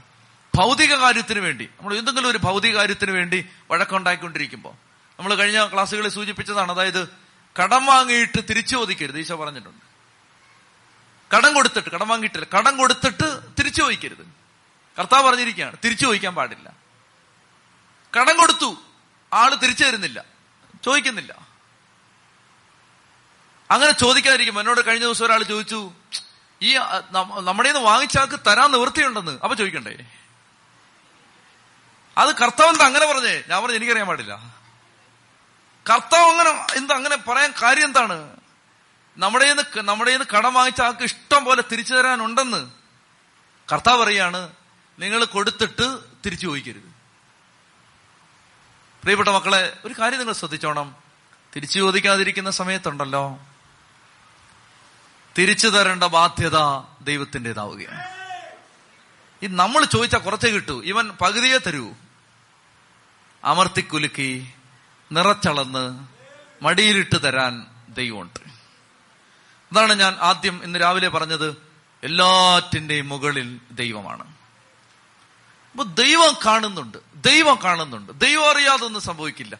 ഈ വിശ്വാസമാണ് ഇസഹാക്ക്. കിണർ നീ മൂടിക്കോ? സാരമില്ല. ഞാൻ പറ- വേറെ കുഴിച്ചോളാം. അവിടെ മൂടിക്കോ? സാരമില്ല. വേറെ കുഴിച്ചോളാം. വേറെ കുഴിച്ചോളാം. ഇങ്ങനെ മാറി മാറി മാറി പോകുമ്പോൾ ആ രാത്രിയിൽ ഇസഹാക്കിന് ദൈവം പ്രത്യക്ഷപ്പെട്ട് അവനെ അനുഗ്രഹിക്കുന്നതാണ് നമ്മൾ അവിടെ കാണുന്നത്. അതായത് ആദ്യത്തെ ഇസഹാക്കിന് ആദ്യം കിട്ടുന്ന അനുഗ്രഹം അബ്രഹാത്തിന്റെ പേരിലാണ്. രണ്ടാമത് കിട്ടുന്ന അനുഗ്രഹം ഇസഹാക്കിന്റെ ജീവിതം കണ്ട് ദൈവം ഇസഹാക്കിനെ അനുഗ്രഹിക്കുകയാണ്. ഞാൻ രണ്ട് കാര്യങ്ങളോട് പറഞ്ഞ് പെട്ടെന്ന് നിർത്താം. ഒന്നാമത്തേത് നമ്മൾ ഈ ഇരുപത്തി ആറാം അധ്യായത്തിന്റെ അവസാന ഭാഗത്തേക്ക് എത്തുമ്പോൾ അബ്രഹാം ഒരു സ്ഥലത്തെത്തി അവിടെ ബലിപീഠം പണിതു കൂടാരം അടിച്ചു. ബലിപീഠം കൂടാരം. ബലിപീഠം കൂടാരം. ഇതിങ്ങനെ ആവർത്തിക്കുന്ന സാധനങ്ങളാണ്. ഒരു സ്ഥലത്ത് ചെല്ലുമ്പോ കൂടാരം അടിക്കും ബലിപീഠം പണിയും. കൂടാരം അടിച്ചു എന്ന് പറഞ്ഞാൽ ഈ ഭൂമിയിൽ എന്നേക്കും ജീവിക്കാനല്ല വന്നത് എന്ന ബോധ്യം പിതാക്കന്മാർക്കുണ്ടായിരുന്നു. ഈ ഭൂമിയിൽ എന്നേക്കും നമ്മൾ ജീവിക്കുന്ന കണ്ടാത്തൊന്നും നമ്മൾ ഈ ഭൂമിയിൽ എന്നേക്കും ജീവിക്കാൻ വേണ്ടി വന്നവരാണ്. അങ്ങനെയല്ല അതാണ് കൂടാരം അടിച്ചു. രണ്ട് എവിടെ ചെന്നാലും ബലിപീഠം പണിഞ്ഞു എന്ന് പറഞ്ഞ് എവിടെ ചെന്നാലും ദൈവത്തെ ആരാധിച്ചു. ഭൂമിയോട് വലിയ ബന്ധമില്ലാതെ ജീവിച്ചു ദൈവത്തെ ആരാധിച്ചുകൊണ്ടിരുന്നു. പിതാക്കന്മാരുടെ ജീവിത രീതിയാണിത് കൂടാരം ബലിപീഠം. അവസാനത്തെ കാര്യം ഏസാവിന് നാൽപ്പത് വയസ്സായപ്പോ. ഏസാവ് ഹിത്യരായ ഒരാളുടെ മക്കളെ പോയി രണ്ട് സ്ത്രീകളെ കല്യാണം കഴിച്ചു വീട്ടിലേക്ക് കൊണ്ടുവന്നു. ഇരുപത്തി ആറാം അധ്യായം അവസാനിക്കുന്ന എങ്ങനെയാണ് ആ സ്ത്രീകൾ മൂലം ഇസഹാക്കിന്റെ റബേക്കയുടെയും ജീവിതം ദുരിതപൂർണമായി. ഇസഖാക്കിന്റെ ചെറിയ മണ്ടത്തരം പറ്റുകയാണ്. അവസാനം മരിക്കാറാവുമ്പോഴേക്കും ഇസഹാക്കിന് ഒരു അബദ്ധം പറ്റുകയാണ്. അതായത് പ്രാണന് തുല്യം ഏസാവിനെ സ്നേഹിച്ചിരുന്നത് കൊണ്ട് ഫേവറേറ്റ് ആയിരുന്നത് കൊണ്ട് ഏസാവ് എന്ത് കാണിച്ചാലും ഇസഹാക്ക് ഒന്നും പറയില്ലായിരുന്നു. എന്നാൽ ഇസഹാക്കിന്റെ അപ്പനെ നോക്ക്. ഇസഹാക്കിന് നാൽപ്പത് വയസ്സായപ്പോ അവൻ ഈ നാട്ടിൽ നിന്ന് കല്യാണം കഴിക്കരുതെന്ന് പറഞ്ഞ് സ്വന്തം ജനതയുടെ അടുത്തേക്ക് ഒരു വേലക്കാരനെ പറഞ്ഞു വിട്ട് റബേക്കായെ ഭാര്യയായിട്ട് കൊണ്ടുവരാൻ അബ്രാഹാം കാണിച്ച ഉത്തരവാദിത്ത ബോധം സ്വന്തം മകന്റെ കാര്യത്തിൽ ഏസാവിന്റെ കാര്യത്തിൽ ഇസഹാക്ക് കാണിക്കാതിരുന്നത് കൊണ്ട് മരണം വരെ ഏസാവിന്റെ ഭാര്യമാര് ഇസഹാക്കിന് ദുരിതം നിറഞ്ഞ ജീവിതം സമ്മാനിച്ചു. മക്കളെ കല്യാണത്തിന് മക്കളുടെ കല്യാണം ആലോചിക്കുമ്പോ മക്കളുടെ കുടുംബജീവിതം ആലോചിക്കുമ്പോ ആത്മീയ കാര്യത്തിന് നിങ്ങൾ പ്രാധാന്യം കൊടുത്താൽ നിങ്ങളുടെ ജീവിതത്തിന്റെ ദുരിതങ്ങൾ കുറയ്ക്കാൻ അത് സഹായിക്കുമെന്നാണ് ഇരുപത്തിയാറാം സങ്കീർത്തനം അതിന്റെ അവസാന ഭാഗത്ത് പറയുന്നത്. ശ്രാപ്പികളെ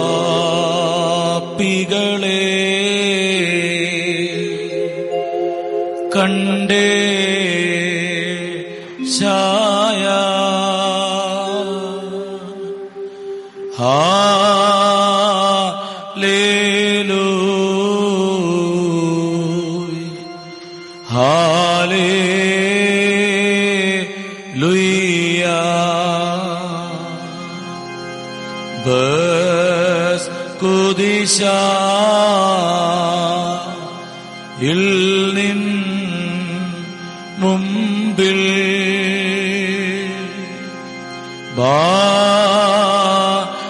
குமோ குறியே லைசோ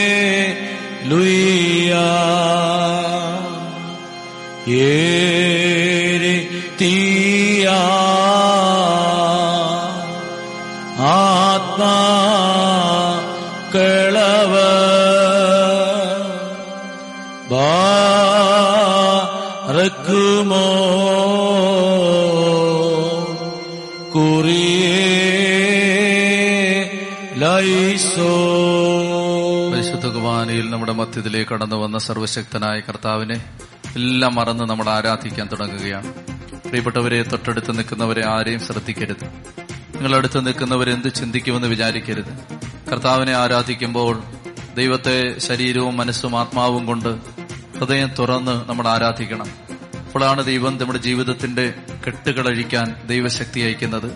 എല്ലാം മറന്ന് കർത്താവിന്റെ കരുണയിൽ നമ്മെ തന്നെ പൂർണമായി സമർപ്പിച്ച് അതിനും തുറന്ന് ഹൃദയം തുറന്ന് സ്തുതിച്ച് ഹാലലുയ ഹാലലുയ ഹാലലുയ ഹാലലുയ ഹാലലുയ ഹാലലുയ ഹാലലുയ ഹാലലുയ ഹാലലുയ ഹാലലുയ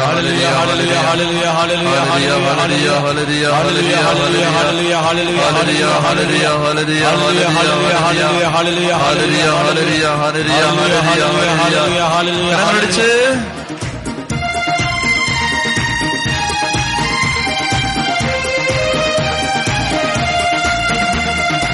ആരാധിക്കുന്നു ഞങ്ങൾ ആരാധിക്കുന്നു. ദൈവപിതാവിനെ ആരാധിക്കുന്നു. ആരാധിക്കുന്നു ഞങ്ങൾ ആരാധിക്കുന്നു. ദൈവപിതാവിനെ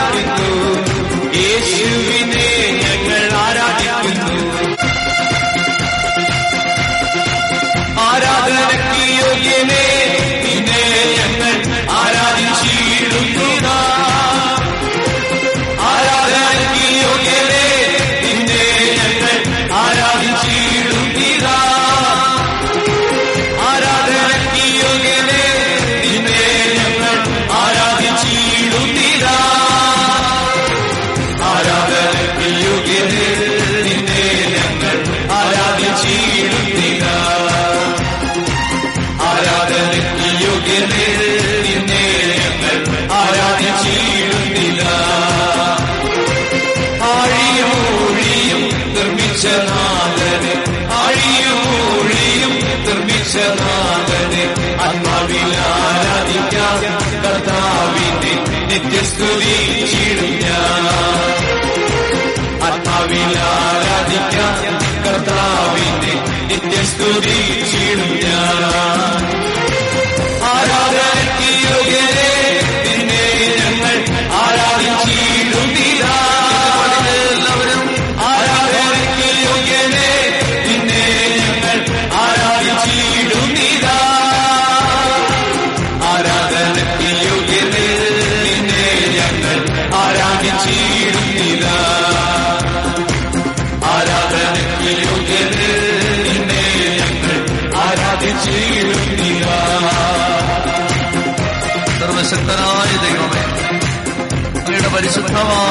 ശരീരത്തിൽ നിന്ന് ഈ ആലയത്തിൽ നിന്നെ ആരാധിക്കുന്ന എല്ലാ മക്കളിലേക്കും അവിടുത്തെ ശക്തി ഇറങ്ങണമേ.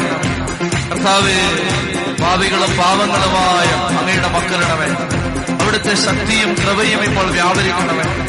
തിരു ശരീരത്തിൽ നിന്ന് അങ്ങയുടെ ശക്തമായ കരം വെളിപ്പെടണമേ. കർത്താവായ ദൈവമേ അന്ധനെ സ്പർശിച്ച നിന്റെ കൈ വെതിരന്റെ കാത് തുറന്ന നിന്റെ കൈ. കുഷ്ഠരോഗി എഴുന്നേൽപ്പിച്ച നിന്റെ കൈ. തളർവാദ രോഗി എഴുന്നേൽപ്പിച്ച നിന്റെ കൈ. ലാസറിനെ ജീവിതത്തിലേക്ക് തിരിച്ചു വിളിച്ച നിന്റെ കരങ്ങൾ. ഞങ്ങൾക്ക് വേണ്ടി ആണിയടിക്കപ്പെട്ട നിന്റെ കരങ്ങൾ. കർത്താവേ ഇപ്പോൾ ഈ മക്കളുടെ മേൽ ഈ ആലയത്തിന്റെ മേൽ ദിവ്യകാരുണ്യത്തിൽ നിന്ന് നിന്റെ ശക്തി അയക്കണം. നിന്റെ പരിശുദ്ധാത്മാവ് ഈ ആലയത്തിലും ഈ മക്കളിലും ഞങ്ങൾ ഓരോരുത്തരിലും വർഷിക്കപ്പെടാനായി അങ്ങ് ഞങ്ങളോട് കരുണ കാണിക്കണം. ശക്തിയോടെ കരമെടുത്ത്.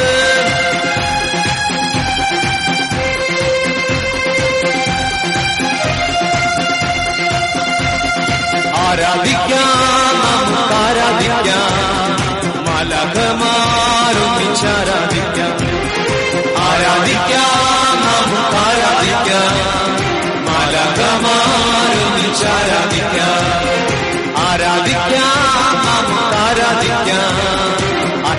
ആത്മാവിശക്തിയോട് ആരാധിക്കാം ആരാധിക്കാം. നമുക്ക് ആരാധിക്കാം ആത്മാവിശക്തിയോട്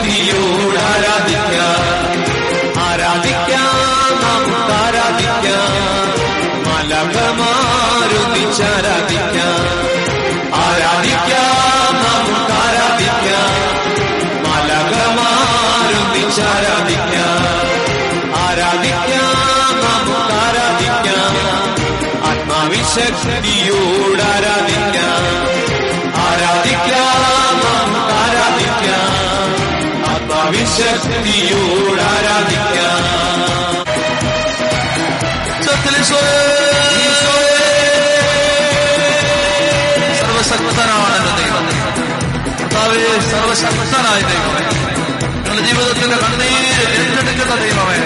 ഭാരങ്ങൾ ഏറ്റെടുക്കുന്ന ദൈവമേ സഹനങ്ങളിൽ തകർച്ചകളിൽ ഇറങ്ങി വരുന്ന ദൈവമേ അപ്പാ എന്നെ വിളിച്ച് പ്രാർത്ഥിക്കും. വിളിച്ച്.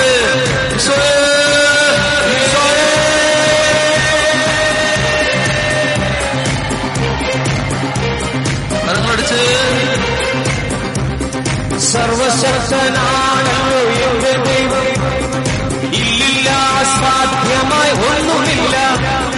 സർവശക്തനാണല്ലോ എന്റെ ദൈവം.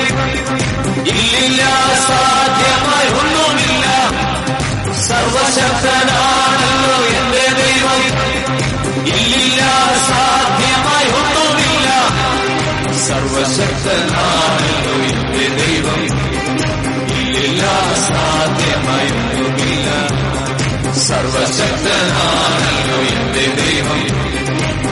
ഇല്ല സാധ്യമായി ഒന്നുമില്ല അഖിലാണ്ടത്തെ നിർമ്മിച്ചവൻ എൻ പിതാവല്ലോ എന്താനന്ദം അഖിലാണ്ടത്തെ നിർമ്മിച്ചവൻ എൻ പിതാവല്ലോ എന്താനന്ദം കരങ്ങളുയർത്തി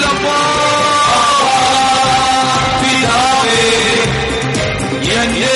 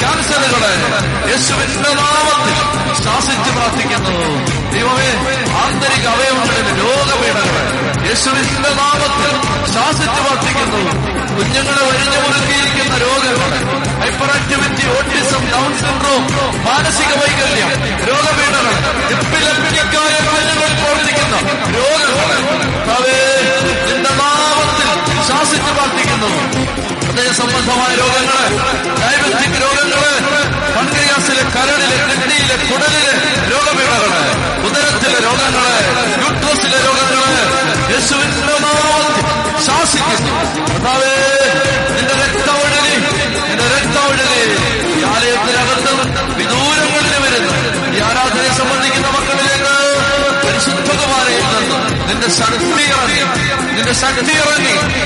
ജീവിതമുള്ള കാര്യവരെയുള്ള സകല രോഗത്തിന്റെയും കെട്ടഴിയുണ്ട് യേശുവിന്റെ നാമത്തിൽ പ്രാർത്ഥിക്കും കരങ്ങളടിച്ച്.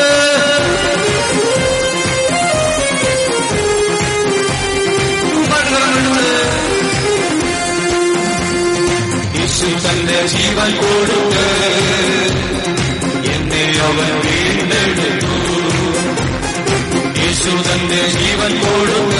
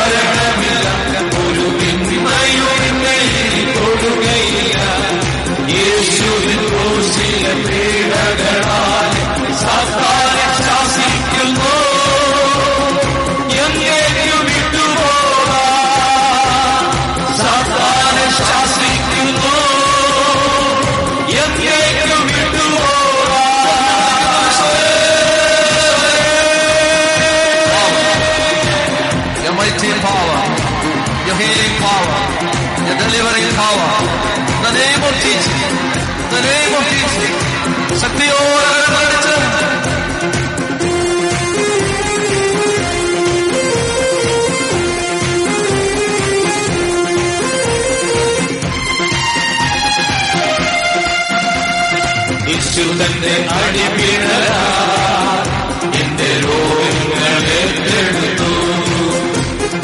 യേശു തന്റെ അടിപിണ എന്റെ രോഗങ്ങളെ എടുത്തു. അവനേറ്റ പീഡകളാ. സൗഖ്യത്തിൽ ശക്തി പകർന്നു. അവയേറ്റ പീഡകളാ. സൗഖ്യത്തിൽ ശക്തി പകർന്നു.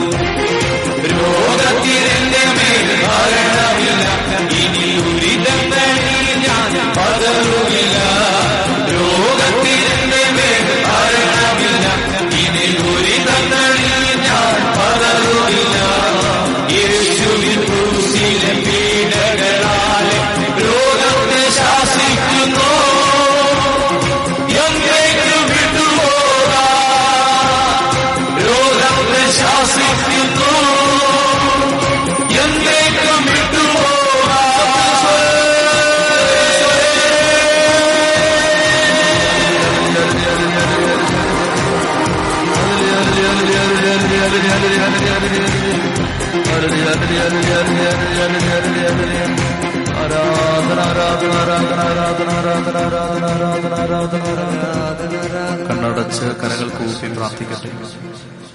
കർത്താവെ അങ്ങയുടെ സ്നേഹത്തിന്റെയും അങ്ങയുടെ കരുണയുടെയും പാപികളായ ഞങ്ങളുടെ മേൽ അങ്ങ് ചൊരിയുന്ന അങ്ങയുടെ വാത്സല്യത്തിന്റെയും കർത്താവെ അവിടുത്തെ പരിശുദ്ധമായ സ്നേഹത്തിന്റെയും മുമ്പിൽ എല്ലാ കണ്ണുനീരും ഞങ്ങൾ സമർപ്പിക്കുക. ദുരിതങ്ങളെല്ലാം ഞങ്ങൾ സമർപ്പിക്കുക. കഥാവേ അങ്ങ് ഞങ്ങളെ പൊതിഞ്ഞു പിടിക്കണേ എന്ന് ഞങ്ങൾ പ്രാർത്ഥിക്കുന്നു. കർത്താവേ അവിടുത്തെ പരിശുദ്ധ കുരിശിന്റെയും അവിടുത്തെ പരിശുദ്ധ രക്തത്തിന്റെയും അങ്ങ് ഞങ്ങൾക്ക് വേണ്ടി സഹിച്ച പീഡാസഹനങ്ങളുടെയും യോഗ്യതകളാൽ അങ്ങ് ഞങ്ങളെ സ്നേഹത്തോടെ പൊതിഞ്ഞു പിടിക്കണമേ എന്ന് പ്രാർത്ഥിക്കുന്നു. എല്ലാ കണ്ണുനീരും ദുരിതങ്ങളും ദുഃഖങ്ങളും അങ്ങ് ഏറ്റെടുക്കണമേ എന്ന്. കർത്താവേ അങ്ങയോട് പ്രാർത്ഥിക്കുന്നു.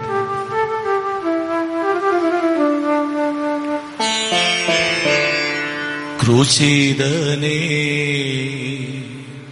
ഉദ്ധിതനേ മർത്യനെ കാത്തിടണേ. ക്രൂശിതനേ ഉദ്ധിതനേ മർത്യനെ കാത്തിടണേ. എന്നെ പൊതിഞ്ഞ് പീഡിക്കണമേ. തിന്മ കാണാതെ കാക്കണമേ. എന്നെ പൊതിഞ്ഞ് പീഡിക്കണമേ. തിന്മ കാണാതെ കാക്കണമേ. ഈശോ നിൻ കൃത്തിനുള്ളിൽ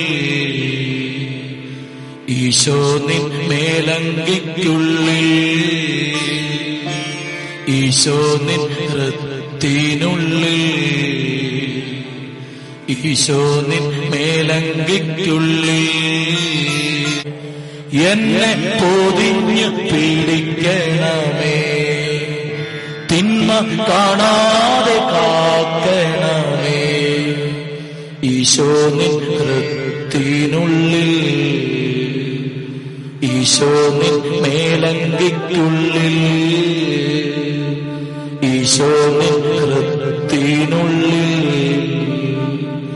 ഈശോ നിൻ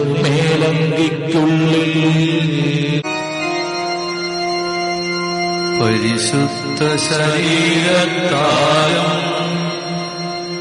വിലയേറിയ രക്തത്താലും പാപത്തിൻ കരകളിൽ നിന്നും മർത്യനു നീ മോചനമേ സകലേശാദിവ്യകടാക്ഷം തൂകണമേ വത്സല സുതരേ നിർമ്മലരായി ജീവിച്ചിടുവാ சந்தனமேலி